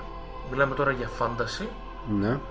το οποίο διαδραματίζεται σε έναν μεσ... όχι μεσαιωνικό ναι, σε έναν μεσαιωνικό παύλα λίγο βίκινγκ κόσμο γιατί είναι βορράς οπότε Α, οκ, χιόνια ναι, ναι. και όλοι είναι λίγο κάπως έτσι ο συγγραφέας είναι ο Τζο Αμπερκρόμπι και Γνωστός είναι αυτός. Μ, τα, τα Ή από συζητούσαμε σένα τα ξανά, ξέρω. ναι, γιατί άμα θυμάσαι είχαμε κάνει και τη συνέντευξη του Ανδρέα Μιχαηλίδη πριν από Ναι. 5-6 εκπομπές, τότε με τον Punisher όπου ο Μιχαηλίδης, ο οποίος είναι και αυτός εξαίρετος συγγραφέας είναι ο μεταφραστής του, της Α, τριλογίας οκ. Ναι. και κάνει πάρα πολύ καλή δουλειά. ρε. Είναι σαν να περνάει και το ελληνικό στοιχείο μέσα με έναν τρόπο που το κάνει φυσικό. Κατά Πώς το γίνεται ελληνικό αυτό; στη γλώσσα. Α, στη Οκ. γλώσσα, στη γλώσσα, Ας ναι, πούμε, ναι. Μπορεί. Δεν το διάβασα στα αγγλικά, ας πούμε, αλλά σ- ο- την ε, θεά του θανάτου. Αυτή μάλλον θα τη λένε death. Το πιο πιθανό. Οκ. Μπορεί να κάνουν λάθος. Αυτός δεν λέει ο θάνατος. Επειδή θέλουν να είναι και στο βιβλίο, θέλει να είναι θηλυκό η θεά του θανάτου και του πολέμου. Το, το έχει ως η Θανή. Το οποίο το καταλαβαίνεις τι σημαίνει θανή. Θάνατος, θανή. Ναι, οκ. Αλλά σε περνάει και σε μια φάση σαν να διαβάζεις κάτι το οποίο γράφτηκε στα ελληνικά. Τέλος πάντων. Κάνει πολύ ωραία μετάφραση. Αυτό είναι το νόημα του. αυτό Κατάλαβα που λέω το. του το- ναι. Τώρα, βρισκόμαστε σε αυτόν τον κόσμο. Έχουμε τον ε, Γιάρβη, ο οποίος από το προηγούμενο βιβλίο αυτή τη στιγμή βρίσκεται σε μια θέση ισχύως. Για να μην πολύ spoiler που δεν έχει διαβάσει το πρώτο. Όποιος δεν έχει διαβάσει το πρώτο, να πάει να διαβάσει το πρώτο. Και αυτή τη στιγμή ο πρωταγωνιστής του προηγούμενου βιβλίου δεν είναι πρωταγωνιστής αυτού του βιβλίου. Είναι ε, σε δεύτερο ρόλο και πρωταγωνιστές γίνεται η Θόρν, το Αγκάθι και ο Μπραντ. Και οι δύο είναι δύο πολεμιστές, η Θόρν και η οποία είναι full πολεμοχαρής γυναίκα. Θέλει να σκοτώνει, θέλει να γίνει πολεμίστρια από πάντα αυτό λέει, θέλω να γίνω πολεμιστής. Ενώ ο Μπραντ ο οποίος τα- έχει τα πάντα έτσι ώστε θα μπορούσε να γίνει ήρωας είναι δυνατός είναι πολύ καλός ε, πολεμιστής κτλ. Αλλά απ' την άλλη δεν είναι δεν πολύ γουστάρει να σκοτώνει θέλει να κάνει το σωστό αλλά δεν είναι σε φάση να βγούμε να κάνουμε πιάτσικο, να βιάσουμε γυναίκες και να σκοτώσουμε παππούδες. Οκ. Δεν είναι τόσο βόρειος. Δεν είναι τόσο βόρειος, ναι. Είναι η αλήθεια αυτή. Αυτοί οι δύο, δύο χαρακτήρες λοιπόν που δεν είναι, δεν είναι καθόλου στερεοτυπικοί, γιατί και η πορεία τους είναι στερεοτυπική και ας πούμε η Θόρν τρώει όλο τον ρατσισμό του είσαι γυναίκα, δεν θα γίνεις ποτέ πολεμίστρια. Συν το ότι για πολύ σοβαρούς λόγους ε, δεν μπαίνει στο στρατό. Δηλαδή, δεν είναι ότι δεν μπαίνει επειδή δεν είναι γυναίκα. Και αυτό είναι ε, ένα από τα ε, plot twist που μ' αρέσουν εμένα. Δηλαδή την- η κοινωνία το έχει το μισογυνιστικό της. Η γυναίκα πρέπει να είναι σπίτι και να κάνει τα οικονομικά και να σκουπίζει και να μαγειρεύει. Αλλά ο λόγος που δεν μπαίνει στο στρατό δεν είναι αυτός. Δεν μπαίνει γιατί δεν είναι έτοιμη. Γιατί είναι full ε, ε, πολεμοχαρής και θα κατέστρεφε τα πάντα, ξέρω. Ναι, Σε, δεν θα μπορείς να την εμπιστευτείς. οκ. Τέλος πάντων, αυτό που θέλω να πω είναι ότι τα ωραία στοιχεία που έχει ο Abercrombie στα βιβλία του είναι ότι δεν κινείται με τα στερεότυπα του fantasy. Ας πούμε, για αρχή, το μονοπάτι του ήρωα, αυτό που λέμε σαν θεματική, ότι ξεκινάει κάποιος από χαμηλά και περνάει τις δυσκολίες και γίνεται ο ήρωας. Ναι, κλασικά ναι, ναι, ναι. όμορφο και ωραίο, Αρθούρος. Οκ. Εδώ δεν έχει καμία απολύτως σχέση. Με στο πρώτο βιβλίο, το μονοπάτι του ήρωα του Γιάρβη είναι. Έμισα τα. Είναι σαν να σου λέει την αλήθεια πίσω από το τραγούδι που το τραγούδι πάντα λέει ότι και σκότωσε 8.000 άτομα μόνο με το σπαθί. Ok. Okay. Ναι. Είναι η αλήθεια πίσω από τον άρχοντα. Την αλήθεια. Ο άρχοντας είναι λίγο παραμύθι. Ναι. Είναι λίγο το ταξίδι του ήρωα Φρόντο, ξέρω εγώ. Πίσω από αυτό τι υπάρχει; Οκ. Η και η Θόρν και ο Μπραντ έχουν ένα τέτοιο πολύ ωραίο ταξίδι τα πράγματα στο, στο μεγαλύτερο ξεκι... μας φτάνουν στο τελικό showdown το οποίο έρχεται στο τρίτο βιβλίο ο οποίο ονομάζεται Μισός Πόλεμος οπότε καταλαβαίνεις τι έρχεται στο τρίτο βιβλίο οπότε ο Abercrombie τα πάει πολύ καλά με τη τσακισμένη θάλασσα. Όποιος γουστάρει fantasy να διαβάσει σε μια κατάσταση young adult προς ενήλικο. Α, ok. Ok, δηλαδή ο έρωτας που παίζει ανάμεσα στους πρωταγωνιστές είναι rom-com. Είναι λίγο ό,τι να είναι. Εκεί, γελα- εγώ γελούσα με τις μαλακίες. Τύπου Το, Friends. το λες και εγώ είδες σαν να πάσχει λίγο εκεί. Εκεί πάσχει αλλά με τον τρόπο ότι είναι λίγο Friends κατάσταση, κατάλαβες, λίγο φιλαράκι. Ναι. ο έρωτας μεταξύ τους και οι χαζομαρούλες που κάνουν, ωραία. Αλλά απ' την άλλη, όλα τα άλλα που συμβαίνουν, όταν ε, αρπάζει σπαθί και αρχίζει και κόβει λαιμού, εκεί είναι Εκεί adult η του κατάσταση. δίνει και καταλαβαίνει. Ναι. Αυτά. Ωραία. Πάμε να ακούσουμε κομμάτι. Επιστρέφουμε με το Cloverfield. Cloverfield Paradox Ναι. και όλο το story γύρω-γύρω από αυτό. Το οποίο νομίζω ότι θα συζητήσουμε περισσότερο για το story γύρω από αυτό. Παρά για την ταινία. Παρά για την ε, ταινία. Εντάξει, ναι. Και στο τέλος με κύριο review το Altered Carbon. Τώρα θα ακούσουμε από το live στο KE KEXP Johan Johansson ο οποίος με στεναχώρησε πάρα πολύ με το θάνατο. Πιο πολύ από ότι Ρε μαλάκα, η γιατί πεθαίνεις. προηγούμενη. ναι, δεν ξέρω γιατί. Αυτό είναι το A Song for Europa. Ακούμε, επιστρέφουμε.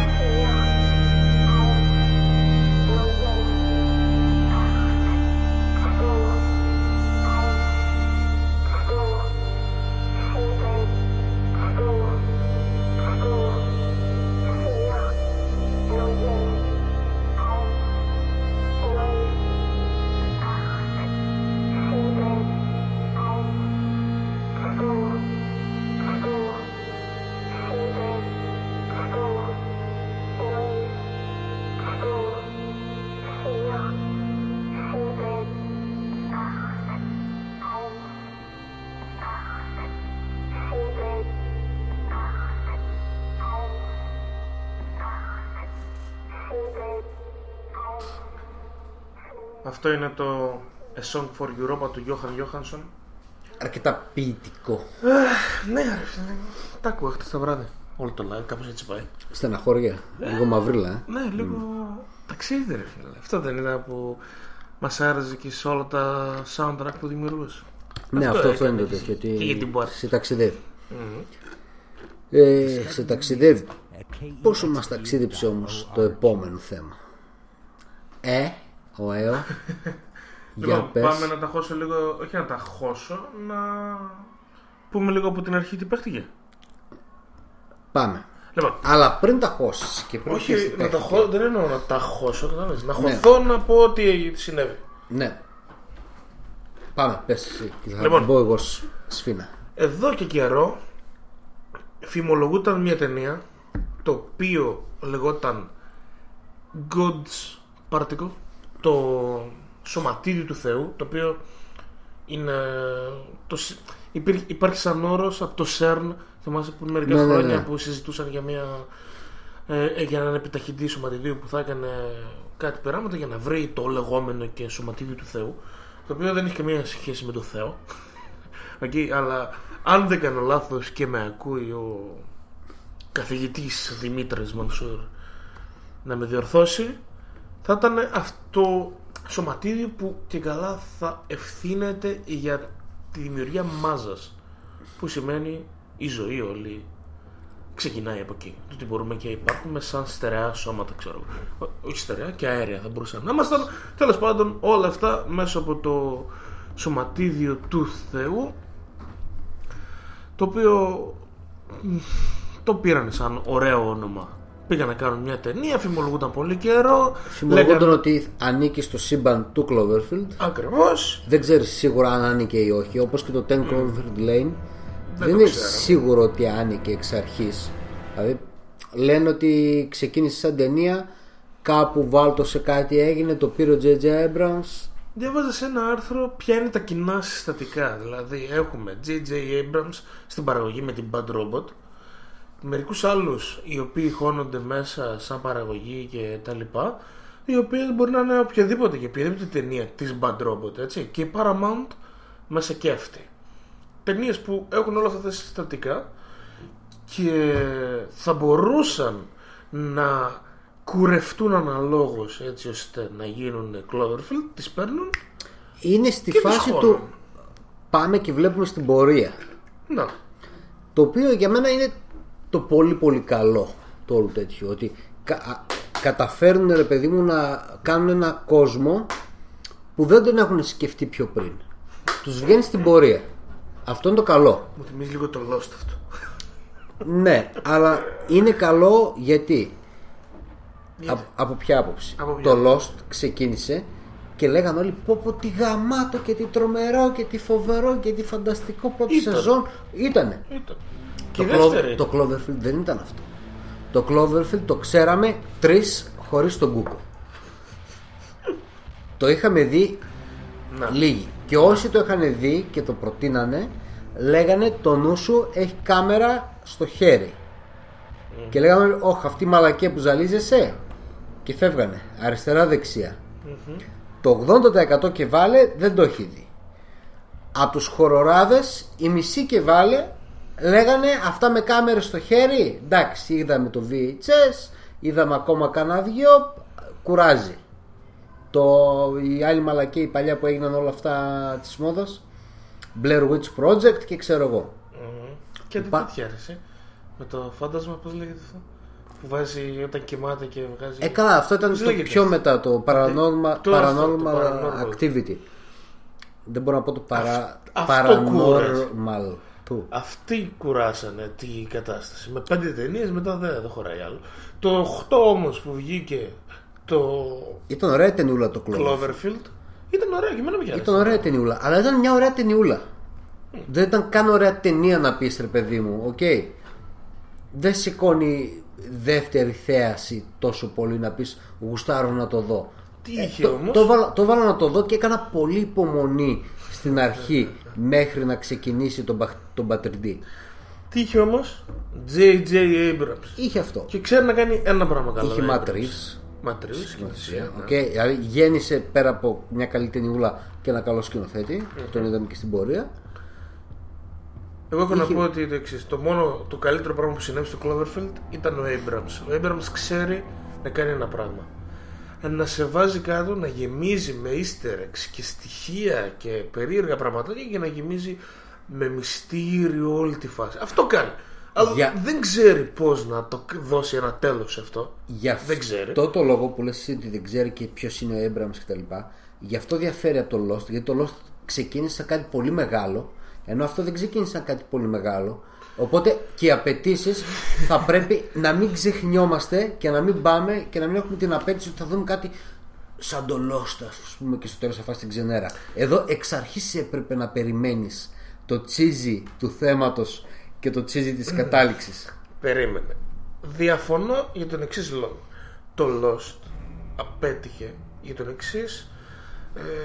γιατί όταν έφτασε στο σημείο που έπρεπε να αρχίζει να εξηγεί ο Abrams και όσοι ήταν από πίσω του είπαν ότι δεν μπορούμε να το κάνουμε αυτό γιατί αυτό που τραβάει τον κόσμο σε εμάς είναι το μυστήριο οπότε μέχρι το τελευταίο δευτερόλεπτο έπρεπε να σου πετάει καινούργια μυστήρια τι δεν έχει το leftovers ας πούμε Lindelof ήταν και στο Lost δεν έχει σημασία ποιο είναι το μυστήριο Ο Abrams δεν ήταν στο Lost.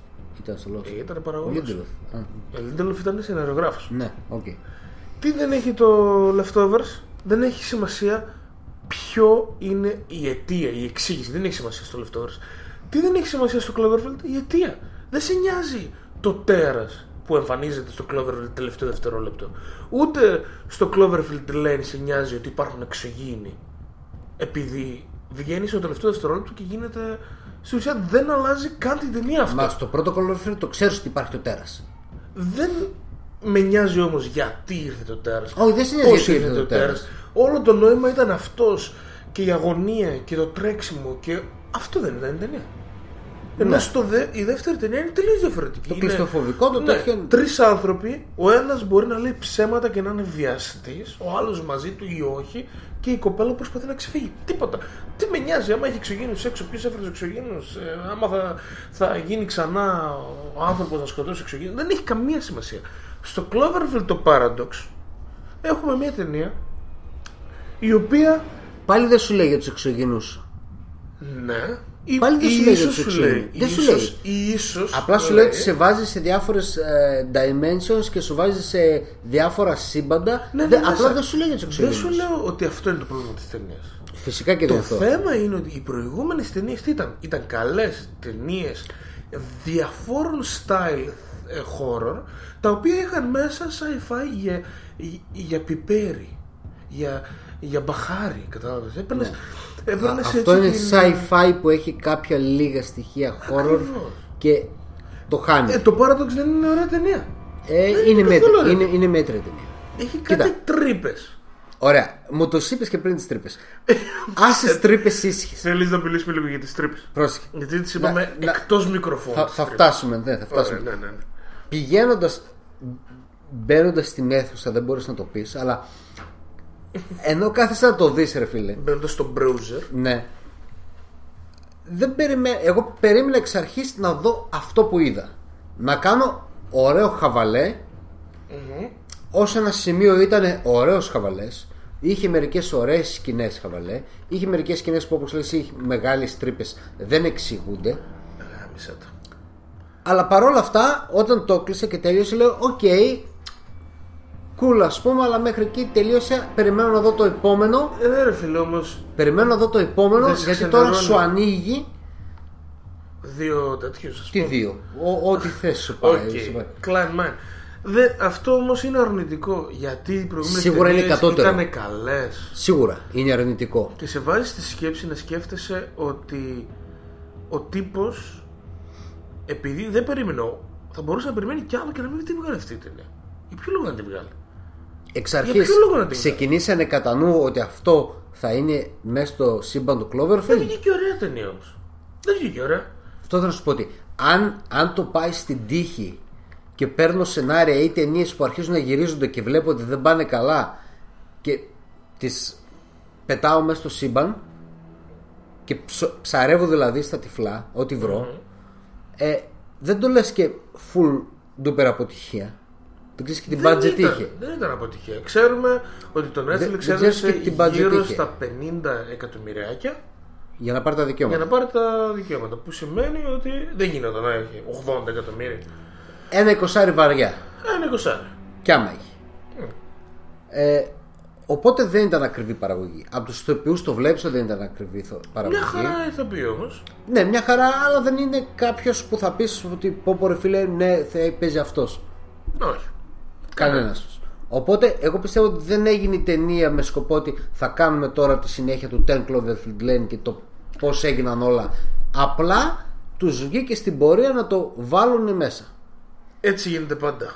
Η διαφορά είναι ότι τα προ- η προηγούμενη ταινία ήταν μια μέτρια προς καλή Ναι, ήταν. η οποία έγινε ακόμα καλύτερη έγινε μέτρια προς καλή όντας μέσα στο Cloverfield Το Ten Cloverfield Lane Ναι. ήταν καλή ταινία.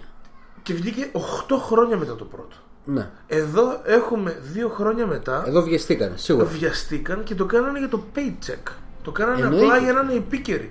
Και το μόνο που τους έκατσε καλά είναι ότι το Netflix υπάρχει και πλέον έχει και τη δυνατότητα και τη θέληση να, να παίζει εκτός των ε, πρακτικών που έχουν οι υπόλοιποι και έτσι Στο, όσον αφορά το marketing λες. Ακριβώς. Και τι γίνεται, έτσι όπως έγραψα και στο άρθρο, ανέβηκε στο Rocks και στο Monkey Bros.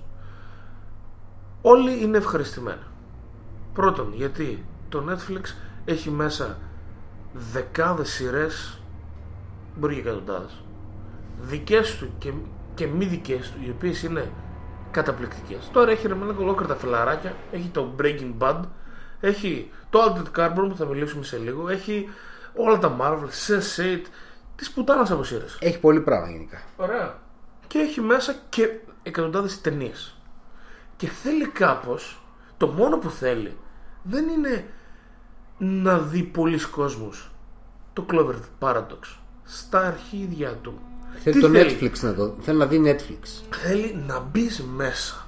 Να πρέπει να σκέφτεσαι ότι αν κλείσουμε τη συνδρομή δεν θα μπορούμε να είμαστε στη συζήτηση του viral. Και στην Αμερική έχει σημασία αυτό. Άκουγα ένα podcast που ήταν άνθρωποι κριτικοί, ξέρω εγώ κτλ. Που λέει ξαφνικά είμαι στο Twitter και γίνεται πανικός όλοι να συζητάνε για το για το Netflix και για το Cloverfield να μπαίνουν μέσα, να βλέπουν ταινία, να γράφουν ταυτοχρόνως τις, την εμπειρία τους που δεν ήταν καλή εμπειρία. Okay. Αλλά αυτό κάνει ένα κίνημα φίλε. Ε, λες εσύ τώρα ότι κάτσε λίγο εγώ γιατί δεν μπορώ. Και ο πρώτος μήνας είναι δωρεάν. Μπαίνεις μέσα, βλέπεις το Paradox. Λες, κα, καλά. Φαντάζεσαι έχει να γίνει με το Annihilation. Ναι, λοιπόν, το, Πώς έρχεται η και ερώτηση του Γιώργου Ναι. είναι αν μπορεί να ξανακάνει τέτοια κίνηση ή αν θα κάνει τέτοια κίνηση ξανά το Netflix. Η απάντηση είναι Το έχει Annihilation. κάνει. Το οποίο δεν είναι ακριβώς το ίδιο, αλλά είναι περίπου το ίδιο. Θα πάμε, σε, εκεί- Ναι. θα πάμε εκεί. Λοιπόν, δεν έχεις Netflix. Βλέπεις όλος ο κόσμος να μιλάει για τη, για τη μαγιά που έκανε, που δεν, έκα, δεν ξόδεψε όχι δεν ξόδεψε, ξόδεψε αρκετά φράγκα για να κάνει τις δύο διαφημίσεις στο, στο Super Bowl. 5 εκατομμύρια, 10. Ναι. Άμα έκανε Paramount την ελάχιστη διαφημιστική καμπάνια θα πλήρωνε πολλά χρήματα. Αυτοί δώσανε κάνα δεκαριά εκατομμυριάκια για δύο Super Bowl διαφημίσεις και τέλος. Γεια σου. Και σου λέει και με αυτό κάνει διάφορα. Σου λέει καταρχήν ότι δεν, δεν μας νοιάζει τόσο πολύ να, να σε πείσουμε ότι έρχεται κάτι γαμάτο. Εμείς είμαστε στο Netflix. Στο Netflix άμα κάθεσαι, ξαφνικά μπομ, πάρε Paradox. Πάρε και το τέτοιο. Πάρε και το άλλο. Πάρε και εκείνο. Χωρίς να το περιμένεις γιατί έτσι είναι το Netflix ρε φίλε. Θέλει κατανάλωση. Θέλει να μπεις να καταναλώνεις. Και Full. ότι πρέπει να είσαι εκεί. Αν δεν είσαι, θα έχεις προβληματάκι, φίλε. άμα δώσεις. Τι προβληματάκι θα έχεις; Προβληματάκι ότι θα ξαφνικά εμείς θα χάσεις την πετάξουμε κάτι και εσύ δεν μπορείς να είσαι με στη συζήτηση. Και ειδικά αν είσαι. Α, θα χάσεις το τέλο. Ναι, θέλω να έχεις σου πω ότι αυτό. αυτό που σου πουλάει, ρε παιδί μου, σου πουλάει κατανάλωση, αλλά και πρέπει να είσαι εκεί συνέχεια. Οπότε να είσαι μέσα στα trends, στο, στα τι Ακριβώς. είναι καινούριο. Πράγμα το οποίο για μένα είναι αρνητικό όσον αφορά το. Είναι business model. Ναι, είναι, είναι bi- σαν business model, είναι καλό. Ακριβώς. Αν μιλάμε για σουβλάκια, μπέργκερ, μπιφτέκια και μπριζόλες κλπ., ναι, θα το ήθελα να πρέπει να ξέρω, ας πούμε, μπορώ να πάω να φάω καλό φιλτρίνο. Okay. Ο Όταν μιλάμε για ταινίες και τα λοιπά, δεν με πειράζει αν το χάσω και δύο μέρες και μια εβδομάδα, γιατί χέστηκα κιόλας ποιο είναι το trend το και ναι. τι συζητάνε. Γιατί δεν Ναι, ακούγεται. ναι, οκ, Θέλω να μέσα. σου πω ότι αυτό που είναι να δω, αν είναι να το δω και να μ' αρέσει και να το γουστάρω, θα το δω όπως και να έχει. Και τώρα ερχόμαστε εδώ να πούμε ότι εσύ μπορεί να μείνει έτσι, αλλά το Netflix έτσι ζει από αυτούς τους ανθρώπους. Σίγουρα. Και δες τώρα τι γίνεται. Δεν έχεις Netflix. Ακούς όλο το μπαμ που έχει γίνει. Κάνεις δωρεάν λογαριασμό και μπαίνεις μέσα. Βλέπεις το Paradox. Και μετά λες, περνάει μήνα. Μόλι. Όχι, κάτσε, κάτσε. Μόλις πέφτουν οι τίτλοι τέλου και στο Netflix μικραίνει η, Η οθόνη, η ναι. οθόνη μικραίνει για να δείξει τους Και ε, σου λέει τι άλλο να δεις Τι μετά. να δεις μετά, μετά τι; Ε, κανένα altered carbon. Το έχει. Altered Carbon, το οποίο είναι πολύ καλύτερο sci-fi. Μπήκες μέσα για να δεις sci-fi. Δεν ήταν και πολύ καλό. Τσεκράμε και αυτό. Και ξαφνικά έχεις δει μια πάρα πολύ ωραία σειρά Μετά θα, θα, σ- και θα κάνει. Δεν θα την κλείσεις σύνδρομη. Θα μείνεις γιατί μέσα έχει άλλα τόσα. Και όλοι είμαστε ευχαριστημένοι. Το Overlord που λένε ότι είναι η τέταρτη σειρά. Μάλλον θα βγει ίσως και μέσα Είναι στο το 18. Overlord. Είναι η τέταρτη ταινία. Α, το Cloverfield, Cloverfield. θα βγει μέσα στο 18. Μάλλον. Μπορεί να βγει το 19. Θα κάνει Να το τέτοια πούμε σε ένα κίνηση χρόνο. τόσο στα κοντά. Και παίζει να είναι καλή ταινία και να βγει από την Paramount γιατί η Paramount ήταν προσεκτική. Όλα τα δικαιώματα για τις επόμενες ταινίες είναι δικά της. Άμα θέλει, δίνει στο Netflix. Νομίζω ξέρτηκα, νομίζω ότι το είχαν αποφασίσει από νωρίς το, το πώς θα το παίξουν το παιχνίδι. Εγώ Κοίταξε. νομίζω ότι ήλπιζε η Paramount να έχει μια καλή ταινία και να κάνει τα νούμερα που έκανε το 10. Δεν την είχε. Χώθηκε το Netflix μέσα με κίνηση. Σε μια κίνηση που συνεργάζονται τρία, τρεις, τρεις γωνίες για να καταφέρεις να κάνεις κάτι γαμάτο. Το Paramount έχει την ταινία της δεν. Ε, ή Paramount βασικά τι λέω το Paramount. Ε, τέλος πάντων. Δεν χάνει φράγκα από την προώθηση της ταινίας. Το Netflix, όπως είπαμε, κέρδισε αυτό που κέρδισε. Το buzz. Το να σε έχει να συζητάς γι' αυτό. Εμάς, αυτό που κάνουμε τώρα. Αυτό που κάνουμε τώρα θα κάνει τον άλλο να πάει να, κάνει, να πάρει Netflix. Κάποιον ίσως. Οπότε είμαστε κι εμείς θύματα Α, του θύμα. marketing. Για του τις Netflix. τρύπες θα μου πεις τώρα το πάρω. Και το τρίτο είναι ο Abrams, φίλε. Ο Abrams, ο Εντάξει, ο μόνος δημιουργός αυτή τη στιγμή που μπορεί να κάνει τέτοιες κινήσεις. Η αλήθεια είναι θέλει εξυπνάδα, θέλει να έχει τέτοιο. Δεν το έχουν δείξει αρκετοί τώρα, τα τελευταία χρόνια. Και ποια είναι η επόμενη κίνηση που θα κάνει, φίλε Γιώργο, που μας το ρώτησε αυτό στο facebook; Είναι το Annihilation. Η ταινία Annihilation, Annihilation. Annihilation. Το Annihilation θα βγει μέσα στο Φεβρουάριο. Έχει πάρει τρομερές κριτικές Τρομερότατες κριτικές. Η, η, η κριτική που εμένα μου κάνει είναι ότι δεν θα την παίξουν σε παγκόσμιο release γιατί είναι υπερβολικά σκεπτόμενη η ταινία. Δηλαδή το διανοείσαι. Βγήκαν τώρα η παραγωγή, τη... ποια εταιρεία είναι, δεν ξέρω που το έχει. Paramount, Sony, δεν, δεν ξέρω ποιοι το έχουν. Ποια εταιρεία το έχει. Ε, Paramount νομίζω πάλι. Και βγήκε και είπε, ε, ε, ναι, παραγγείλαμε την ταινία, δώσαμε το και, δώσαμε τα φράγκα, ε, αλλά δεν περιμέναμε κάτι τέτοιο. Περιμέναμε κάτι λιγότερο σκεπτόμενο. Δηλαδή περισσότερε εκρήξεις. Ναι, πιου πιου μπαμ μπαμ κτλ. Και... τώρα είναι σκηνοθεσία σενάριο Alex Garland που θα Ex πρέπει, να, machina. ναι, θα πρέπει να ξέρεις τι να περιμένεις. Θα πρέπει να ξέρεις τι να περιμένεις από αυτό. Ε, εντάξει ρε φίλε, ξέρεις κάτι. Α, Το θέμα δεν είναι για Δεν ποιο μας νοιάζει λόγο και τόσο. Η Paramount αποφάσισε εμείς να ξενερώνουμε το που δεν θα δώσει το δούμε στο Netflix. σινεμά. Ε, δεν μας σταματάει κανείς να βρούμε κανένα καλό προτζέκτορα. Είναι μια αίθουσα Wink, wink. κινηματογραφική ας πούμε. Ε, Γιατί όχι; Ναι, Ναι, ναι, δεν μας ναι, σταματάει γιατί όχι; κανένας. Ε, Και, Και, αυ- και το κα- Οπότε φίλε Γιώργο, αυτό λέμε. Μία ταινία για πρώτη φορά, high profile ταινία, θα βγει μετά από 15-20 μέρες στο Netflix για όλο τον κόσμο. Δεν το έχουμε ξαναδεί αυτό. Μετά από αυτό θα έρθει το Irishman. Πάνω από 150 εκατομμύρια στο Σκορτσέζε. ε, βγαίνει νομίζω Κίνα κανονικά στις αίθουσες. Δεν, δεν ξέρω τι Και... Κινέζοι βλέπουν Σκορτσέζε. Τι φάση. Ναι, έχει τα δικαιώματα νομίζω σήμερα διάβαζα Ε, το ότι. διάβασα κι εγώ, αλλά είναι τέτοιο ρε φίλε. Σκορτσέζε. Προφανώς, ε, Βλέπουν βρήκε- οι Κινέζοι Σκορτσέζε. Ναι, και- ναι, γιατί και όχι να γουστάρουν. βλέπουμε. Είναι μεγάλη αγορά. Ρε. Εσύ Είναι καινούργια αγορά. Ρουφάει και αυτή σα σφουγγάρι και συνέχεια. Ε, και εκεί και εκείνο Netflix. Netflix, ναι, είναι παραγωγή Netflix. Μμ, Οκ. Οπότε θα βλέπεις ταινίες. Δεν είναι ότι θα βλέπεις ταινίες. Είναι ότι Στο Netflix εννοώ ρε παιδί μου, θα Ναι. βλέπεις να, να μεγαλώνει το τέτοιο. Ε, οι κινήσεις του Netflix δεν είναι να βγάλει καλές ταινίες. Καλές ταινίες πάει στο Sundance και τις αγοράζει. θα Με βγάλει 100 και 200 καλές ταινίες χιλιάρικα. κάποια στιγμή. Θα βγάλει και καλές ταινίες. Κάποια στιγμή. Έχει περισσότερες δυνατότητες να τις βγάλει καλές ταινίες από τις σειρές βασικά. Καλό ποιοτικό πράγμα θα βγάλει στι σειρές. Ταινίες θέλει, θέλει να βάλει τον Will Smith μέσα και τον Ager και ας μην είναι καλή ταινία. Και δεύτερη, στα αρχίδια τους. Θα το βάλουν. Θα πάρει το Paradox.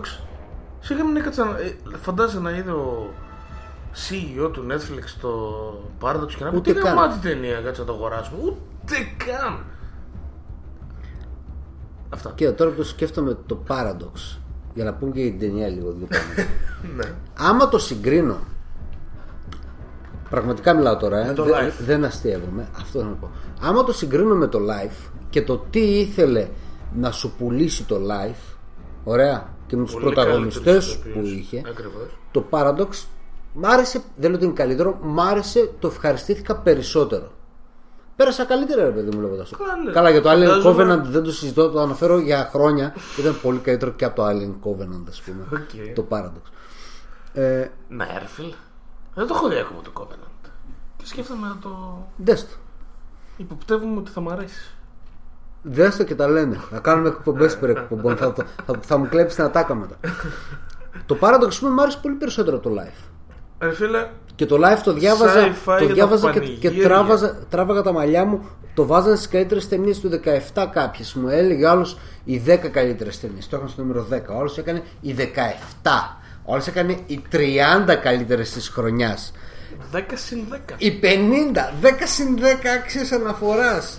50 συν άλλες 50 αν έχεις, χα- αν έχεις δει τις πρώτες 50 Ναι, οκ, είναι κάπου στις 50-80 καλύτερες της χρονιάς στο Life Αλλά Ναι, Όχι. πρέπει να βάζεις ένα όριο κάπου Ξέρω εγώ μην πουλάς ας πούμε μην... Sci-fi για τα πανηγύρια. Το sci-fi γράφει μέσα επιστημονική φαντασία. Ωραία, τώρα το. Για το live λες Ναι, Όχι, για το. για το Paradox. Το επιστημονική σημαίνει ότι δεν μπορείς να είσαι τόσο ό,τι να είναι, ρε Πούστη. Πρέπει. Έχει τα- φαντασία όμως Δηλαδή τα- κάποιος σκέφτηκε ένα χέρι Κάποιος σκέφτηκε ένα χέρι να, γ- Ναι. Θέλει να γράψει μόνο του Να σου κάνω χω, μια Χωρίς ερώτηση. όμο Αυτός που σκέφτηκε αυτό το χέρι έχει δει η οικογένεια Adams. Ήταν καλό. δεν- μα δεν Ε, είναι ήταν καν σουρεάλ. πρωτότυπο, Ήταν δεν είναι σουρεάλ. καν πρωτότυπο. Πρώτα απ' όλα, του, του ρουφάει το χέρι και λέει Μαλάκα το χέρι μου ξέρω και το κοιτάς και λες: Οκ, γίνεται καλό. Αλλά είναι στο ίδιο σημείο που έχουν βρει την άλλη μέσα. Οκ. Και λες, Άμα- προσπαθείς, προσπαθείς σε εκείνο το σημείο να κρατήσεις τη σύνδεση και να πεις κάτι Μπαίνουμε- γίνεται με αυτό Μπαίνουμε το σε σημείο. spoiler Έλα καταστάσεις. τώρα. Ωραία, ναι. Για μια καταπληκτική ταινία που στο Paradox. Αν Προσπαθείς την έχεις δει, εκείνο- Φύγε. Πάμε. Προσπαθείς Ναι. εκείνο το σημείο, δεν προσπαθείς να κρατήσεις τη σύνδεση. Να πεις από τη στιγμή που αυτός βιδώνει εκείνο το σημείο Μμμ. που έχει γίνει πριν κάτι, Μμμ. κάτι παίζει. Μάλλον κάτι παίζει. Εγώ αυτό καταλαβαίνω ότι υπάρχει ένα σημείο στο σκάφος που είναι, ξέρω εγώ, χωροχρονικό κάτι, ξέρω. Ξανασχοληθήκαμε με αυτό το σημείο. Ποτέ. Ε, νομίζω δεν πρόλαβε ή δεν Όχι. είχε το χρόνο να το Γιατί μετά αναφέρει. του κόπηκε το χέρι. Και το χέρι του περπατούσε. Εμφανίστηκε, σερνότανε. Ε, ήταν, σερνότανε, πιανόταν από τα τρία. Ακριβώς, ναι. Και είχε και μυαλό το χέρι μόνο. Ζη- ζητούσε να γράψει και του δίνανε το στυλό και λέγανε γράψει. Και αυτό έγραφε. Το ξέρω. χέρι είχε μυαλό. Ασχολήθηκε κανείς με το χέρι ξανά; Όχι. Ε, είχαν και άλλα πράγματα να ασχοληθούν. Όχι. Εδώ η άλλη εμφανίστηκε από κάποιο άλλο σύμπαν παράλληλο μέσα στα καλώδια τα οποία είχαν, την είχαν γαζώσει. Ωραία, Ωραίο το. πολύ ωραίο σαν ιδέα. Στην ουσία η Το horror του Συγχώνευση. τέτοιου που έβγαζε ρε παιδί μου ότι με το που άνοιξε και την είδες μέσα λες οκ μαλάκα μου είναι γαμάτο αυτό. Είναι ωραίο σκηνικό. Αλλά αυτό έχει μόνο. ασχολήθηκε κανείς ξανά με το γεγονός ότι βρέθηκε η πηξίδα, πώς λεγόταν το, εκείνη η μπάλα τέλος πάντων. Φυγόκεντρο το. Το, ναι, πώς βρέθηκε μέσα του. Στο, στο Ρώσο. Όχι. Πώς ήξερε το χέρι του βρέθηκε μέσα στο Ρώσο; Κα- Τίποτα. Πώς το χέρι μπορούσε... Είναι από άλλες διαστάσεις το καθένα. Είχε μυαλό Οπότε έγινε να ένα, γράφει. ε, έγινε ένα μπουρδελέ τέτοιο. Όχι, κανείς δεν ασχολήθηκε. Το θέμα είναι ότι αυτό δεν είναι ωραίο sci-fi. Ναι, είναι, είναι μέτριο. Ξέρεις Είναι, είναι, γιατί; είναι, είναι, Και είναι το- πρόχειρο. Και θα το, συ- Είναι μέτριο θα και είναι το πρόχειρο. συγκρίνουμε με το Altered Carbon, το οποίο θα συζητήσουμε καπάκι, ότι Πριν πεις, οι είχαμε. ιδέες του sci-fi πρέπει να έχουν κάποια σημασία. Όχι απλά να πετάω Πήγαινε λίγο στην με εικόνα το εκεί πέρα. τσουβάλι. Στο Cloverfield. Πήγαινε λίγο, ρε. Έλα. Να Όχι- σου πω, Ναι, πήγαινε, όχι πήγαινε. απλά να πετάω Έχουμε, ιδέες έχουμε με το και τσουβάλι. βλέπουμε έναν, δύο, τρεις Αμερικανούς, έναν Ρώσο, μια Κινέζα, ένα Μεξικάνο. Γερμανός αυτός. Ε, Γερμανό. Ο, λείπει ο άλλος. Πού είναι ο άλλος; Κάτσε ρε φίλε. Αμερικανός είναι ο- ήταν ο μαύρος ο πιλότος. Το φεντικό. Ε, τώρα, τώρα, εδώ, η εδώ. μαύρη. Εδώ είναι το τρέλερ ρε φίλε. Ναι, α, ο, αυτό, Η αυτό μαύρη που- είναι η Αγγλίδα.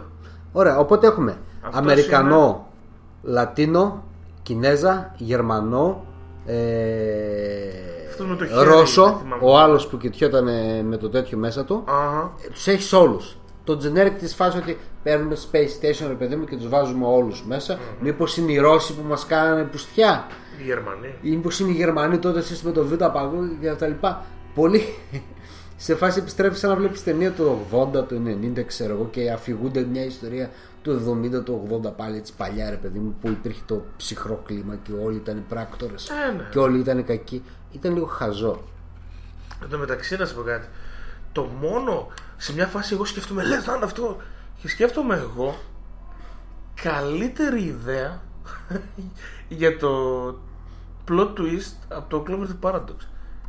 Και δεν βγήκε προφανώς αυτό που Ποιο; σκεφτόμουν.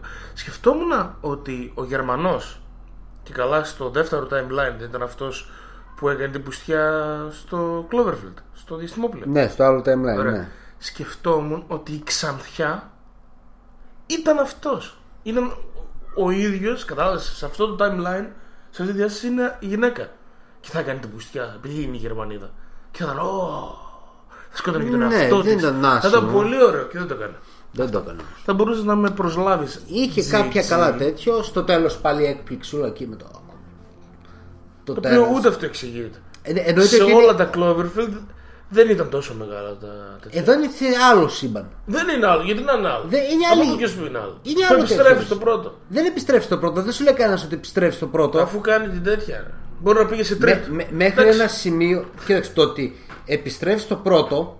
Δεν επιστρέφεις στο, στην πρώτη ταινία Cloverfield. Επιστρέφεις στην αρχή της ταινίας που δείχνει την τύπισσα με, το, σύζυ- με τον άντρα της. Μπορεί να είναι αυτό το σύμπαν, αλλά δεν σημαίνει ότι αυτό που βλέπεις από την αρχή της ταινίας είναι το πρώτο Cloverfield. Κατάλαβες; Εντάξει, Ναι, οκ. Κομπλέ. Οπότε. Και στα αρχίδια μας. ναι, Περνάμε στο ήταν ένα Overcamp. μέτριο, είχε χαβαλέ. Δεν είχε το χαβαλέ. Εντάξει, ναι, ναι, ναι, ναι, ναι. Είχε ένα μικρό Εντάξει. χαβαλέ, αλλά είναι. σηκώνει το θάρρο. Εγώ θα έλεγα ότι είναι πισωγύρισμα.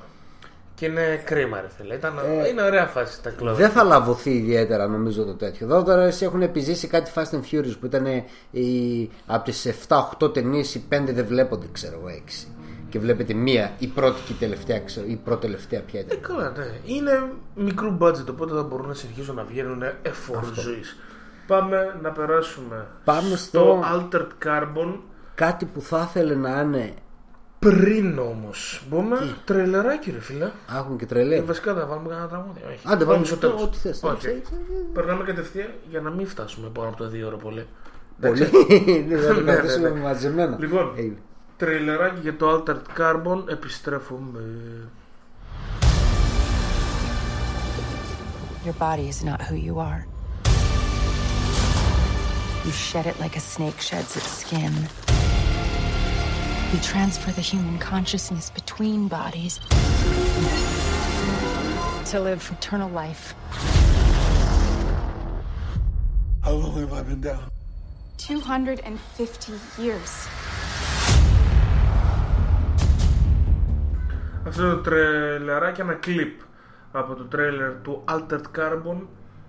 Αν δεν κάνουμε λάθος, η πιο ακριβή, πλέον η πιο ακριβή παραγωγή Ναι. του Netflix, πολλά χρήματα, Πόσο τα δηλαδή; οποία πέσανε στην κυρία Καλογρίδη περίμενα να το βρω κιόλας γιατί δεν θυμάμαι το όνομά της η Λαέτα Καλογρίδης η οποία είναι creator μεγάλη παραγωγός ε, Avatar, Terminator Genesis ε, και σε άλλα του Cameron και του Ridley Scott δεν θυμάμαι Ε, ε, είναι καλή παραγωγός το παιδί μου. Τώρα μεγάλη δεν τη λες και μεγάλη. αλλά Εντάξει, μεγάλη ναι. ευθύνη φίλε ήταν παραγωγός στο Avatar και το Avatar έβγαλε δύο Ναι, είχε πολλούς παραγωγούς στο Avatar. Πάτα στο Avatar, ας πούμε. Ε, Πώς τι να πάει. λέει, Ήταν πήρε και στο κάποια- Terminator πήρε- Genesis.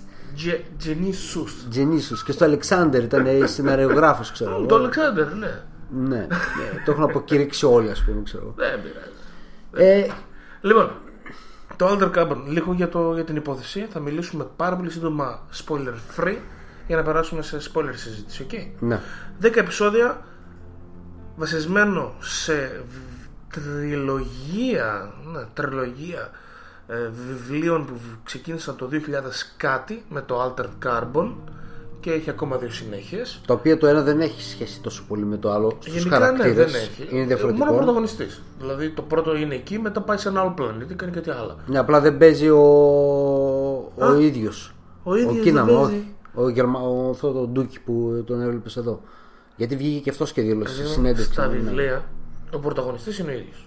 Ναι, αλλά Αυτός άμα σε άλλο παίξει, σώμα. όχι, Έχει, είναι άλλο έχει θέμα. άλλο σώμα, αυτό σου λέω. Η ψυχή, ναι, όχι, ναι. όχι, όχι, όχι. Είναι ο ίδιος λοιπόν. Ναι, οκ, εντάξει. Οκ. Η υπόθεσή μας είναι η εξής. Μετά από καμιά διακοσάρικια χρόνια στη φυλακή 250. 250 στη φυλάκα ο ε, ο Τακέση ο Τακέσι οποίος Κόβατς. ήταν ένας υπερβολικά καλός ε, εκτελεστής ε, κτλ κτλ τον βάζουν στο σώμα ενός πολύ σφίχτη Σφίχτη μπάτσου. σφίχτη μπατσουντούκι με τριγωνισμένα λαγόνια και κολαράκι σφιχτό που Ναι. σπάει καρύδια ξέρω τα κολομάγουλα προηγούμενο της ε, πως τη λένε Χιγκαρέντα είναι αυτή η Μάρθα Ρε τρελέ μου, άσε με λίγο να πω. Ε, Κάτσε εγώ Αυτός θα ο- πω ο στο- σφίχτης. Στο ζουμερό θα τα πάω Αυτός ο σφίχτης είναι αγορασμένος από τον Λόρνες Μπάνκροφτ, ένας από τους ζάπλωτους ανθρώπους του κόσμου αυτού, ο οποίος θέλει να μάθει ποιος τον σκότωσε. Τι σημαίνει αυτό; Πάμε λίγο στη βασική ιδέα αυτού του sci-fi βιβλίου σειράς. Ωραία. Έχουμε ανακαλύψει έναν τρόπο μετά από την ε, εξερεύνησή μας στο διάστημα ένα μέταλλο και μια τεχνολογία που μας επιτρέπει να βάλουμε την ψυχή, το μυαλό, όπως θες να το πεις, του ανθρώπου μέσα σε ένα και την δίσκο. καρδιά τραγούδι είναι αυτό Οκ. Αυτός ο δίσκος μπαίνει στη βάση του λαιμού και άμα πεθάνεις απλά το παίρνουμε το βάζουμε σε κάποιο άλλο. εκτός και αν καταστραφεί ο δίσκος που Εκτός αν τον καταστραφεί πήγες. ο δίσκος. Όπως καταλαβαίνεις αυτό ξεκίνησε σαν κάτι πανέμορφο. Όλοι οι άνθρωποι μπορούν να ζήσουν για πάντα. Όμως καταλήγουμε σε έναν πολύ πραγματικό κόσμο Όπου οι πλούσιοι μπορούν να κάνουν τους εαυτούς τους ε, Ξανά και ξανά ε, Κλόνους. Οπότε να είναι στο ίδιο τους πανέμορφο σώμα Γιατί προφανώς θα αλλάζαν όλοι και θα γίνονταν πανέμορφοι. Ωραία. Forever. Με σκοπό έτσι, με, με τη δυνατότητα έτσι να μαζέψουν ό,τι χρήμα υπάρχει. Δεν θα πάνω κάνουν τους. ποτέ τίποτα Ναι, ακριβώς. Επίσης θα υπάρχει ένα μεγάλο πρόβλημα υπερπληθυσμού δεν θα Ναι. πέθαναν πιο πολύ και θα γεννούσαν κιόλας Ναι, αλλά απ' την άλλη μπορεί να σκεφτείς ότι ε, μέσω της απίκησης άλλων ε, πλανήτων δεν μας, στέλνουμε νοιάζει, αλλούς, ναι. δεν μας νοιάζει ο υπερπληθυσμός. Το θέμα είναι ότι αν είσαι φτωχός αυτό σημαίνει ότι και δεν έχεις τη δυνατότητα να πάρεις κάποιο καινούριο εξελιγμένο ε, σώμα ή δεν παίρνεις καθόλου ή είσαι αναγκασμένος να πάρεις ό,τι σου δίνει η ασφάλειά σου από το κράτος. Μια γριά τζάκι. Είσαι δηλαδή ένα 75 ξέρω εγώ όμορφος μοντέλο και τα λοιπά στην εμφάνιση και τον πίνεις για κάποιο λόγο; Τι, Σε- το; τον πίνεις τον τρώει πεθαίνεις Α, ε, μαλάκα, ναι, οκ. σε παίρνει, παίρνει το δίσκο σου και στον κοτσάρουν ξέρω εγώ σε μια γριά το ένα βυζί στο πάτωμα το άλλο βυζί πάνω από τον ώμο με το πι Κάπως έτσι. αυτό βρήκαμε λες τι λες ρε μαλάκης καλύτερα από καθενά ας πούμε Ακριβώς. αλλά αυτό είναι Οπότε, η ιστορία μας εξελίσσεται ως εξής.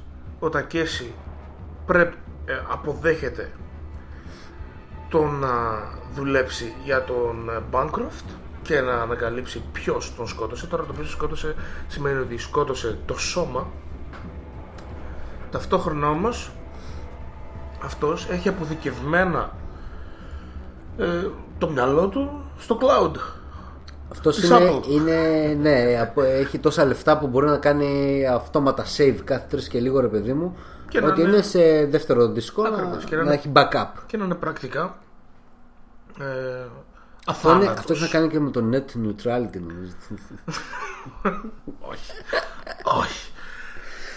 Ταυτόχρονα όμως μαθαίνουμε σιγά σιγά και την προϊστορία του Τακέση ο οποίος ήταν ε, μέλος των ε, απεσταλμένων envoy όπως λένε στα αγγλικά οι οποίοι στην ουσία είναι τρομοκράτες που είχαν ως σκοπό να αλλάξουν τον κόσμο αλλάζοντας το βασικό χαρακτηριστικό του εφιαλτικού νέου κόσμου την αθανασία γιατί σου λέει εδώ πέρα και πως λοιπόν μια sci-fi ιδέα έχει σημασία και απλά δεν την πετάμε με το τσουβάλι. Το ότι, είναι αθα... ότι υπάρχει η αθανασία αυτή τι δημιουργεί, δημιουργεί αθάνατους πλούσιους ανθρώπους που βαριούνται τη ζωή τους και που δεν έχουν τον θάνατο σαν ε, ε, κάτι που μπορεί να τους σταματήσει δεν φοβούνται τίποτα. Και αυτό τι φέρνει; Όλα αυτά που σιγά σιγά δεν έχουν κανένα όριο στο τι θα κάνουν, ηθική, δεν είναι, ε, ε, γενικά πέφτουν ρε παιδί μου σαν άνθρωποι. Ο Φρόιντ ξέρεις τι έλεγε; Όχι. Υπάρχουν δύο δυνάμεις που κινούν τους ανθρώπους. Η λίμπητο και ο θάνατος. Η λίμπητο θεωρεί την ε, ανάγκη για αναπαραγωγή, να διονύσουμε το είδος. Θάνατος. Ο φόβος του θανάτου μας κάνει να κάνουμε διάφορα πράγματα. Το ότι εσύ θα σηκωθείς σήμερα, αύριο, να πας δουλίτσα. Είναι επειδή είναι επειδή. Ναι, σε, σε Κατάλαβες, μια γιατί τέτοια ναι, κατάλαβα. θέλεις να, μα- να έχεις χρήματα για να μπορείς να ζεις όσο καλύτερα γίνεται πριν έρθει ο θάνατος που έρχεται μέσα σε 50 χρονάκια από τώρα για όσους είναι πάνω των 20 στα 80 σου 90 θα πεθάνεις. Πρέπει τώρα να ξεκουβαληθείς για να έχεις καλή ζωή γιατί δεν έρχεται αυτό το πράγμα. Δεν έχεις αιώνια δεν θα είσαι 20-30 αιώνια έρχεται ο θάνατος. Και αυτό σε κουνάει να κάνεις πράγματα. Εδώ δεν το έχουν αυτό το πράγμα. Δεν, δεν έχουν κανένα φόβο οπότε τίποτα δεν μπορείς να τους ευχαριστήσει. Δεν εξελίσσονται σαν άνθρωποι. Άμα το θυμάσαι οι, οι νεοκαθόλικοι το λένε αυτό. Ναι. και, και οι νεοκαθόλικοι που ακόμα ένα γαμάτο. Δηλαδή πως φτιάχνεις ωραίο sci-fi ρε φίλε Ή πώς το ότι προσπαθείς. υπάρχει το ότι υπάρχει αθανασία τι σημαίνει αυτό για τις διάφορες πτυχές ανθρώπινης ζωής; Υπάρχει καινούργια θρησκεία οι καθολικοί πλέον πρέπει να προσαρμοστούν με το γεγονός ότι δεν υπάρχει, αθ- δεν υπάρχει θάνατος πλέον βασικό χαρακτηριστικό του χριστιανισμού και οποιασδήποτε άλλες θρησκείες είναι ότι πεθαίνεις κάποτε γιατί τι θα κάνεις αυτή τη ζωή έχει επίπτωση στην επόμενη ζωή Τώρα εδώ, εδώ δεν έχει. Και γι' αυτό υπάρχουν οι νεοκαθόλικοι οι οποίοι λένε δεν δεχόμαστε να κάνουμε μία ε, πώς το λένε αλλαγή του αλλαγή σώμα. σώματος όταν πεθάνουμε γιατί και, και τι σημαίνει αυτό; Σημαίνει ότι αυτοί μπορούν μέσα στα 100 χρόνια να ζήσουν μια full ζωή ενώ η τύπησα η κόρη του Bancroft στα 65 της φέρεται σαν πιτσιρίκα μαλακισμένη και όταν ας πούμε ο Bancroft λέει τι έγινε, τι έκανα λάθος και ο γιος μου είναι έτσι όπως είναι τι του λέει ο Τεκέση δεν τον άφησες να ζήσει δεν ζει πλέον περνάει την ώρα του Αυτά. Σε αυτό το κομμάτι. Ταυτόχρονα. Α! Γυρνάω πίσω.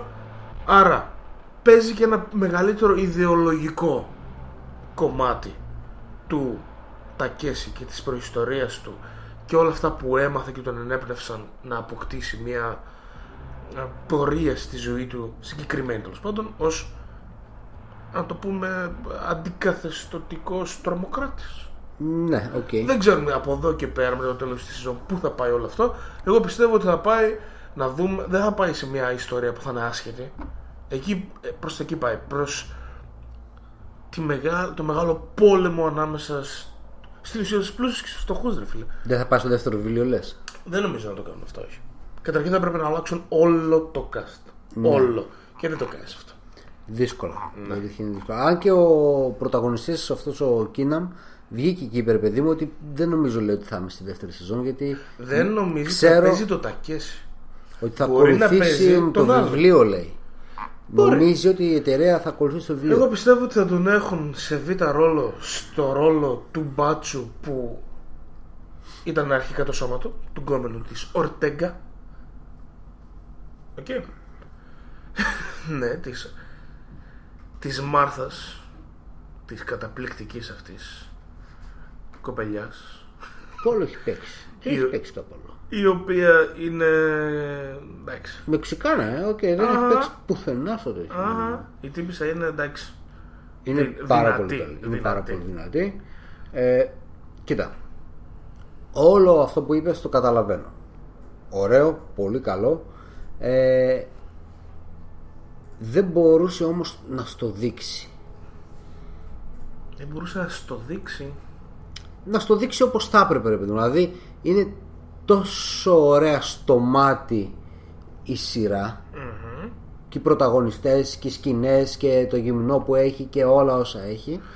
Και Από- ο κόσμος, έτσι. Και Θα μπορούσαμε ό- να το όλο το πούμε- σύμπαν, ρε παιδί μου, Θα ναι. μπορούσαμε να το πούμε άνετα ότι μοιάζει στην καταπληκτική φωτογραφία που είχε το, το Blade Runner. Ναι. Με τα ίδια Ναι, ναι, φώτα, θα μπορούσε να πούμε ότι μοιάζει. Με, το ίδιο, ψι- με την ίδια ψυχεδέλεια. Πάρα πολύ όμορφο. Απλά δεν μπορούσε να σου δείξει την τροφή, ήταν πιο πολύ για το μάτι η σειρά. Το μεγαλύτερο μέρος της δηλαδή σε κέρδιζε από αυτό που έβλεπες.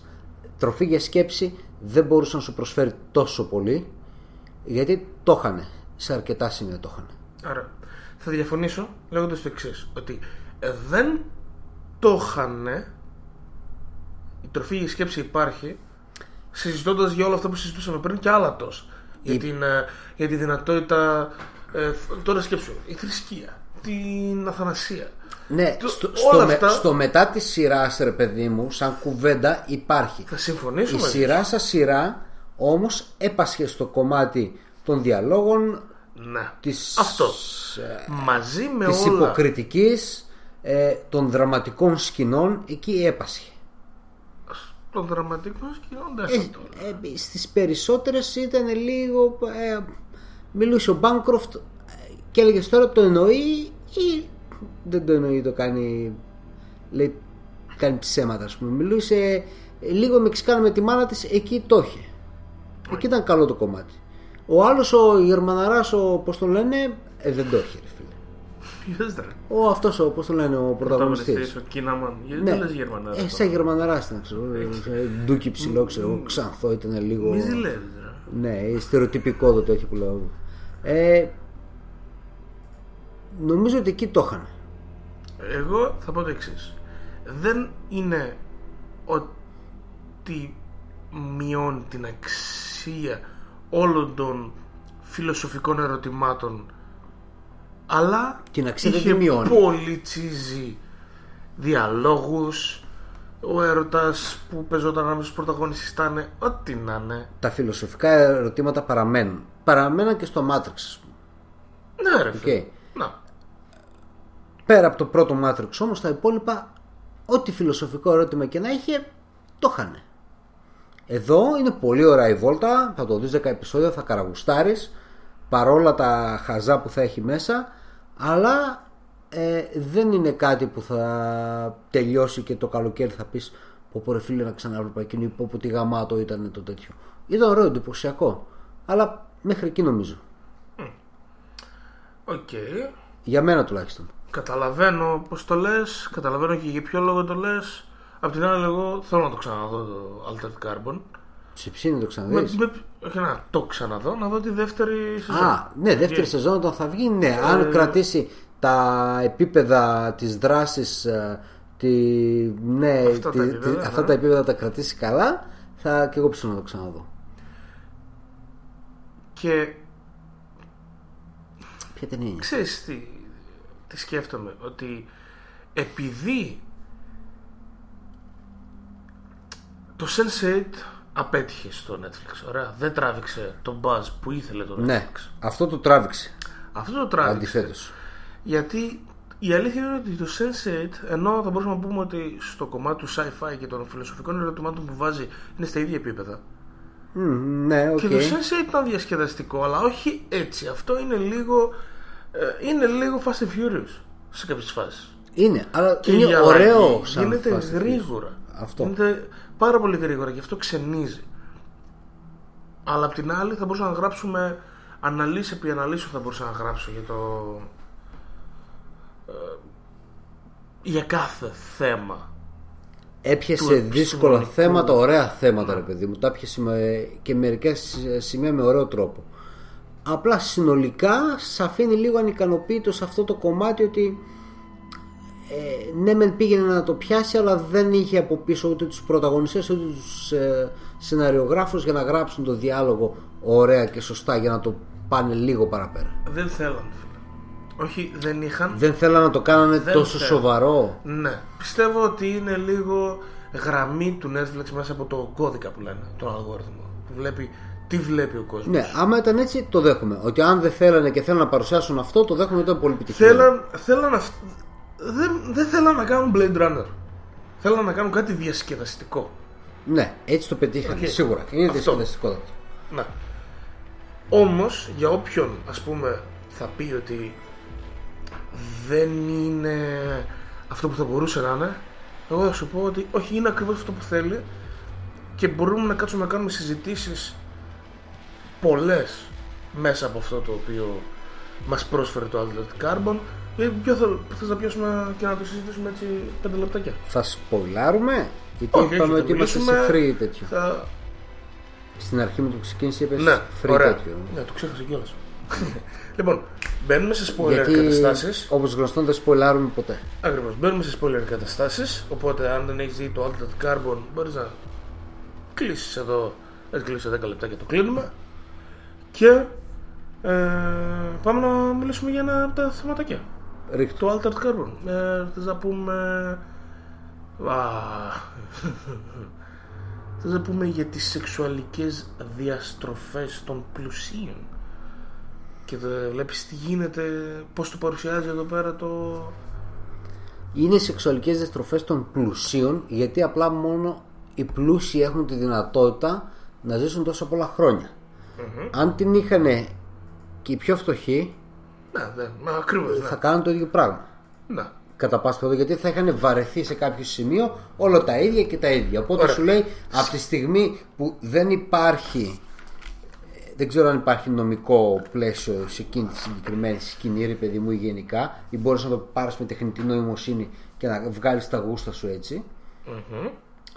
Προφανώς και θα το δοκιμάζανε πάρα πολύ Μέσα. Δες τώρα από τι το γίνεται. γενικό πληθυσμό. Δες τώρα τι γίνεται. Υπάρχει ένα μπουρδέλο κάτω στη γη όπου είναι η κόρη του Μαύρου η οποία άμα θυμάσαι εκεί πέρα μπορείς να τις σκοτώσεις στο γαμίσι και δεν το λέμε μεταφορικά να τις σκοτώσεις και αυτές απλά θα αλλάξουν ε, Σώμα. σώμα. Αυτό είναι νόμιμο εκεί πέρα. Οκ; Ναι. Γιατί ο Bancroft το έχει κάνει αρκετές φορές. Το λέει ξανθιά, μπλα μπλα κτλ. κτλ. Δες τώρα τι γίνεται. Η villain της, ε, της σειράς, η αδερφή του, έχει χτίσει ένα μπουρδέλο πάνω από τα σύννεφα, το οποίο είναι αποκλειστικά για τους πολύ πλούσιους και πολύ πιθανό να μην το γράφει κιόλας ο λόγος που είναι εκεί πάνω είναι για να μην είναι, Είναι στους νόμους εκτός νόμου μάλλον. ναι, το θα πιο μπορούσε, πιθανό. ξέρω εγώ. Ναι. Πάλι μόνο μεθ ξέρω. και- Ακριβώς. Εκεί Μεθ ή πέρα. μαθ.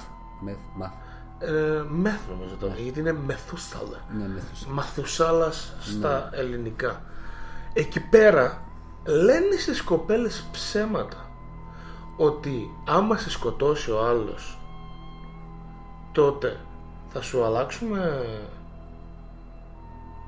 θα σου αλλάξουμε σώμα αλλά δεν το κάνουν και τι κάνουνε; Τους κάνουνε πούστικα μέσα στον κώδικά τους ότι είναι νεοκαθολικοί άρα δεν μπορούν να τους ε, αναγεννεί, να τους ξαναβάλουν σε ένα σώμα για να πουν ποιοι ήταν αυτοί που τους σκοτώσανε Και τις και αφήνει. τους πετάνε τα πτώματα τα πετάνε τα πτώματα όπου να είναι ξέρω, φαντάζομαι ότι όχι όπου να είναι Από ψηλά ρε παιδί μου και όπου πέσουν. συγκεκριμένο δεν ήταν έτσι Ναι. Οκ. Αλλά σκο... πετάνε τα πτώματα. Για ποιο λόγο το κάνουν, έχει πετύχει αυτή η επιχείρηση αυτής της γυναίκας. Γιατί ο πλούσιος έχει φτάσει σε αυτό το σημείο που δεν του φτάνει καν να σκοτώνει την άλλη. Να τη σκοτώνει κυριολεκτικά, να τη βλέπει να πεθαίνει. Θέλει να Δεν ξέρει του ότι φτάνει. θα τη σκοτώσει και δεν θα ξαναγίνει. Ακριβώς. Θέλει να τη σκοτώσει. Και αυτό όταν εκεί το καταλαβαίνουμε στα τελευταία επεισόδια. Ρε φίλε, λες τι φόπο μαλάκα. Δεν σε, Το πώς σε βάζει λίγο σε αυτό το πράγμα ότι πού μπορούμε να φτάσουμε σαν άνθρωποι. Και γι' αυτό μου ξαναλέω καταπληκτικό sci-fi. Παίρνεις αυτή την ιδέα. Σώματα. Μπορείς να σκοτώσεις την πουτάνα, ξέρω εγώ, πηδώντας τη και να πάρει αυτή σώμα ξανά και να... που σημαίνει ότι αυτή η γυναίκα ή ο άντρας έχει ζήσει όλο αυτό το πόνο, το θάνατο και το... όλα αυτά τα έχεις ζήσει. Και θα τα έχει και στην επόμενη, στο επόμενο σώμα. Ακριβώς, ακριβώς. Και όλο αυτό δεν φτάνει. Πού, πώς θα το τραβήξουμε κι άλλο, πώς θα τραβηχτεί αυτό από τα μαλλιά να το πάμε αλλού, πόσο πιο άρρωστο μπορεί να γίνει; Πάρ' το. Έτσι. Ναι, σε αυτά το πετυχαίνει. ρε παιδί. Ναι, ναι, ναι, ας το, τη σύγκριση, ναι, έχουμε αποδείξει. Ε, έχει, έχει βαθύ τέτοιο. Έχει, έχει αρκετά δυνατά σημεία που σε- σε βάζεις να σκεφτείς μέχρι πού θα φτάσει, πού μπορούσε να φτάσει. ξέρω. Άλλη καταπληκτική ιδέα που ούτε καν ασχολείται καθόλου μαζί της είναι το ότι φαντάσου οι τεχνητές νοημοσύνες βαριούνται γιατί δεν ασχολείται κανείς μαζί τους πλέον. Είναι τόσο ξεπερασμένο. Ναι, ας πούμε. είναι τόσο ξεπερασμένο. Εδώ εμεί αλλάζουμε σώματα και εσύ τώρα μου λες για ένα ρομπότ, ας πούμε, που Ακριβώς και ο πρωταγωνι... β' ρόλος ε, AI που παίζει τον ε, Edgar Allan Poe ο οποίος θέλει να γίνει στην ουσία ο Watson του, Του του, τέτοιου, Τακέση, ο βοηθός στο... Τι, τι γαμάτο και να τα Ωραίος κάνει όλα, χαρακτήρας. και να τα Πολύ κάνει, γαμάτος. και να τα κάνει όλα αυτά με τον τρόπο που θα μπορούσε να έχει ο Poe με αυτό το gothic ε, πολύ μυστηριώδες γαμάτο τέτοιο. στυλάκι, ρε φίλε. Ε, εκεί θα μπορούσε νομίζω να αναπτυχθεί περισσότερο. Θα έπρεπε. Λίγο να. Ρε, Εντάξει, χίλια αφιέρωσε, δυο έχει. αφιέρωσε αρκετό χρόνο είναι η αλήθεια. Μμ, Έχει χίλια δυο πράγματα ρε. φίλε. Ένα αυτό, ένα το κομμάτι με την Αθανασία και τι σημαίνει αυτό και τα λοιπά και τα λοιπά και όλο το κομμάτι του ε, μπορεί να έρθει στα- σε επόμενη σεζόν με την επανάσταση που μπορεί να ξαναχτιστεί σιγά σιγά. Θεωρώ ότι αφιέρωσε πολύ χρόνο, αν και ήταν για ένα επεισόδιο σχεδόν, στο πριν. Και το οποίο πριν δεν μ' άρεσε ιδιαίτερα.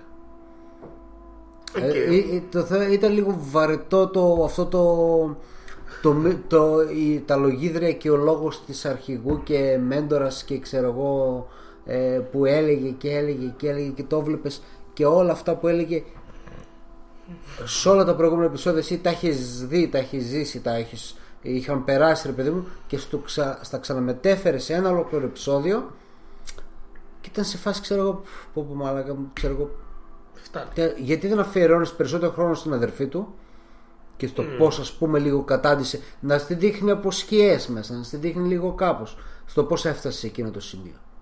Ναι, και η αυτή αλήθεια ήταν είναι, λίγο ψυχρά στην έδειξε ότι α, έγινα τελικά είμαι αυτήν η κακιά. Ξέρω. Ναι, ίσως, ξέρεις τι, χωρί- αν ήταν να, να μην απαιτήσω να κοπεί το κομμάτι τη- όλου του τσίζι που το χάλασες στην. Δεν θα ήταν ιδανικό τέλος πάντων. Ναι. Η ανάπτυξη του χαρακτήρα της αδερφής λίγο παραπάνω, ίσως εγώ θα έλεγα ότι είναι το μοναδικό πρόβλημα της σειράς. Πραγματικό Ναι, θα μπορούσε. πρόβλημα, οκ. Ναι, θα μπορούσε να είναι Δηλαδή, λίγο άμα παραπάνω. την έκτιζε παραπάνω, θα μπορούσες να καταλάβεις τι κάνει όλα αυτά που κάνει. Την αγάπη για τον αδερφό έπρεπε να την. Στα ε, τελευταία επεισο- ε, επεισόδια δεν μπορούσες να συνδεθείς, ρε παιδί μου, με αυτό όταν έλεγε αυτήν. Θέλω να είμαστε μαζί, αδερφέ μου, δεν θέλω να σε έχει κανένας άλλος, ας πούμε. Ποια είναι αυτή η καριέρα που αγαπάς, ποιος είναι αυτός, ποιος είναι εκείνος. Εγώ δεν μπορούσα να συνδεθώ. Να, να, να την καταλάβω, να πω ότι ναι, ρε παιδί μου, αυτό, αυτή που βλέπω που μιλάει, ότι το πιστεύει αυτό. Και όχι μόνο η αγάπη για τον αδερφό της, αλλά το πώς μέσα σε αυτά τα 250 χρόνια 100 πόσα έκανε, πώς έφτασε μέχρι το σημείο να είναι τόσο ψυχρή και απάνθρωπη που να χτίσει αυτό το μπουρδέλο. Ναι, δεν δεν στο Αυτό. μετέφερε. Ε, Φορώντας ρούχα ή και μη φορώντα. ναι. Και όλο αυτό στην ουσία θα έκανε καλύτερο το θάνατο της στο τέλος. Τι φάση εκεί με το που σκάει Μεξικάνα μέσα και φεύγουν όλες η μία μετά την άλλη μετά το μέσα στα Δεν οι καταλαβαίνω. κλόνοι; Δεν καταλαβαίνω. που αρχίζει να σκοτώνει ένα, τον ένα μετά τους άλλους κλόνους της uh, τύπισσας Α, ναι. τι φάση; Τι χαζή η σκηνή αυτή. Η- η- Αυτή ήταν χαζή σκηνή. τι φάση; Α, α, Αυτό πως ε, σηκωθήκαν όλα το ένα μετά το άλλο; Τι είναι ρομπότ; Όχι. Απλά η φάση ήταν ότι πήγαινε το. Είναι. είναι Είχανε ουσία- μέσα τέτοιο ρε παιδί μου, τι πήγαινε, μετεφέρονταν ανα πάσα στιγμή αστραπιαία ε, ο δίσκος δηλαδή Ε, ναι, μέσω πα- του πα- cloud. μέσω του cloud από το ένα στο Ο άλλο. δίσκος, Τα δεδομένα μεταφέρονται. Τα δεδομένα, ναι. Απλά ήταν μεταφέρονταν χαζό συνέχεια. όλο το τέτοιο ότι αυτή η ίδια η, η τύπησα τους έβγαλε όλους τους κλόνους έξω. Δηλαδή πόσα λεφτά έχασε για αυτό το λόγο και το λέει μετά. Τους έβγαλε όλους έξω και δεν έκανε τίποτα. Στην ουσία. Ενώ θα μπορούσε να ε, πάει αλλού σε κάποιο άλλο που φαντάζομαι θα είχε Ναι. ένα σώμα κάπου να βγει εκεί να πάρει τηλέφωνο για να στείλει τους τέτοιους. Ήταν λίγο χαζό το τέτοιο. Ναι, ε, ήταν ίσως και ναι, το μόνο. Απλά για το μάτι. Για, να Ναι, έχεις, ε, για να έχεις τη σκηνή αυτή με τη γυμνή και την άλλη να, να πυροβολούνται μεταξύ τους και να έχεις τα πτώματα και να είναι όλες οι Ναι, ναι, δεν δεν Μόνο μπορούσε για να το τη μάτι. δείξει 5 δευτερόλεπτα γυμνή, ας πούμε. Την έδειξε 30 δευτερόλεπτα γυμνή σε 10 διαφορετικά σώματα και να και, σκοτώνουν το και να σκοτώνει συνέχεια. Ναι. Cool σαν ιδέα, Ναι, αλλά αλλά προβληματικό. προβληματικό. Ε, γενικά, εγώ δεν το περίμενα σαν σειρά, δεν την ήξερα. Άκουγα, είχα δει το τρέλερ, μ' άρεσε, αλλά δεν έδωσα και σημασία ιδιαίτερη στη φάση ότι ο μαλάκα το περιμένω να βγει αυτό. Βγήκε, λέω κάτσε να το πρώτο επεισόδιο. Και παρόλο που αναγνωρίζεις τα ελαττώματα, βλέπεις που πάσχει και που όχι, σε τραβάει ρε φίλε να πας πάω στο επόμενο, πάω στο επόμενο, πάω στο επόμενο. Θέλοντας και μη, θες να το τελειώσεις. Είναι δηλαδή σε δύο μέρες το έχεις δει όλο. Ναι, ρε φίλε. Αυτό από, μόνο Καταναλώνεται του, πάρα πολύ αυτό από μόνο του λέει πολλά ότι είναι καλό, είναι καλή σειρά. Εγώ θ- δεν δεσμεύομαι, αλλά ίσως κάτσω να ασχοληθώ λίγο σε κάποιο άρθρο με κάποια από τις θεματικές του sci-fi του Altered Carbon και κάπου εδώ λέγουμε και την εκπομπή. Ναι. Ε, αυτό ήταν. Σας ευχαριστούμε που ήσασταν μαζί μας. Να πούμε και ένα... Να χαιρετήσουμε και τους supporter μας Σωστά, ναι. το Λίγο- filmboy.gr όπου βρίσκεις μέσα άρθρα για ταινίες σειρές και τα λοιπά άπειρα το Rocks, καλύτερη rock και metal μουσική της Ελλάδας και το μεγαλύτερο ραδιόφωνο ιντερνετικό της Ελλάδας Και όχι μόνο. Ιντερνετικό. Ναι. ναι. όχι ρε μόνο ιντερνετικό τι εννοείς όχι... Ε, παι, εντάξει, άμα το Α, πας ναι, και οκ, το οκ, συγκρίνεις, ναι, το συγκεκριμένο είναι ιντερνετικό αλλά Ναι. αν το συγκρίνεις με κάτι νούμερα που έχουν Ναι. κάτι άλλο Τα λέμε. Ε, Heroes for a Day Heroes for a Day. Χαιρετίσματα στον Αργύρη και στην παρέα Τώρα και αυτές τις μέρες με τα κόμικ και τα anime, τα τέτοια και τα... Είδα Πότε χαμός θα γίνει Αχα. ένας χαμούλης.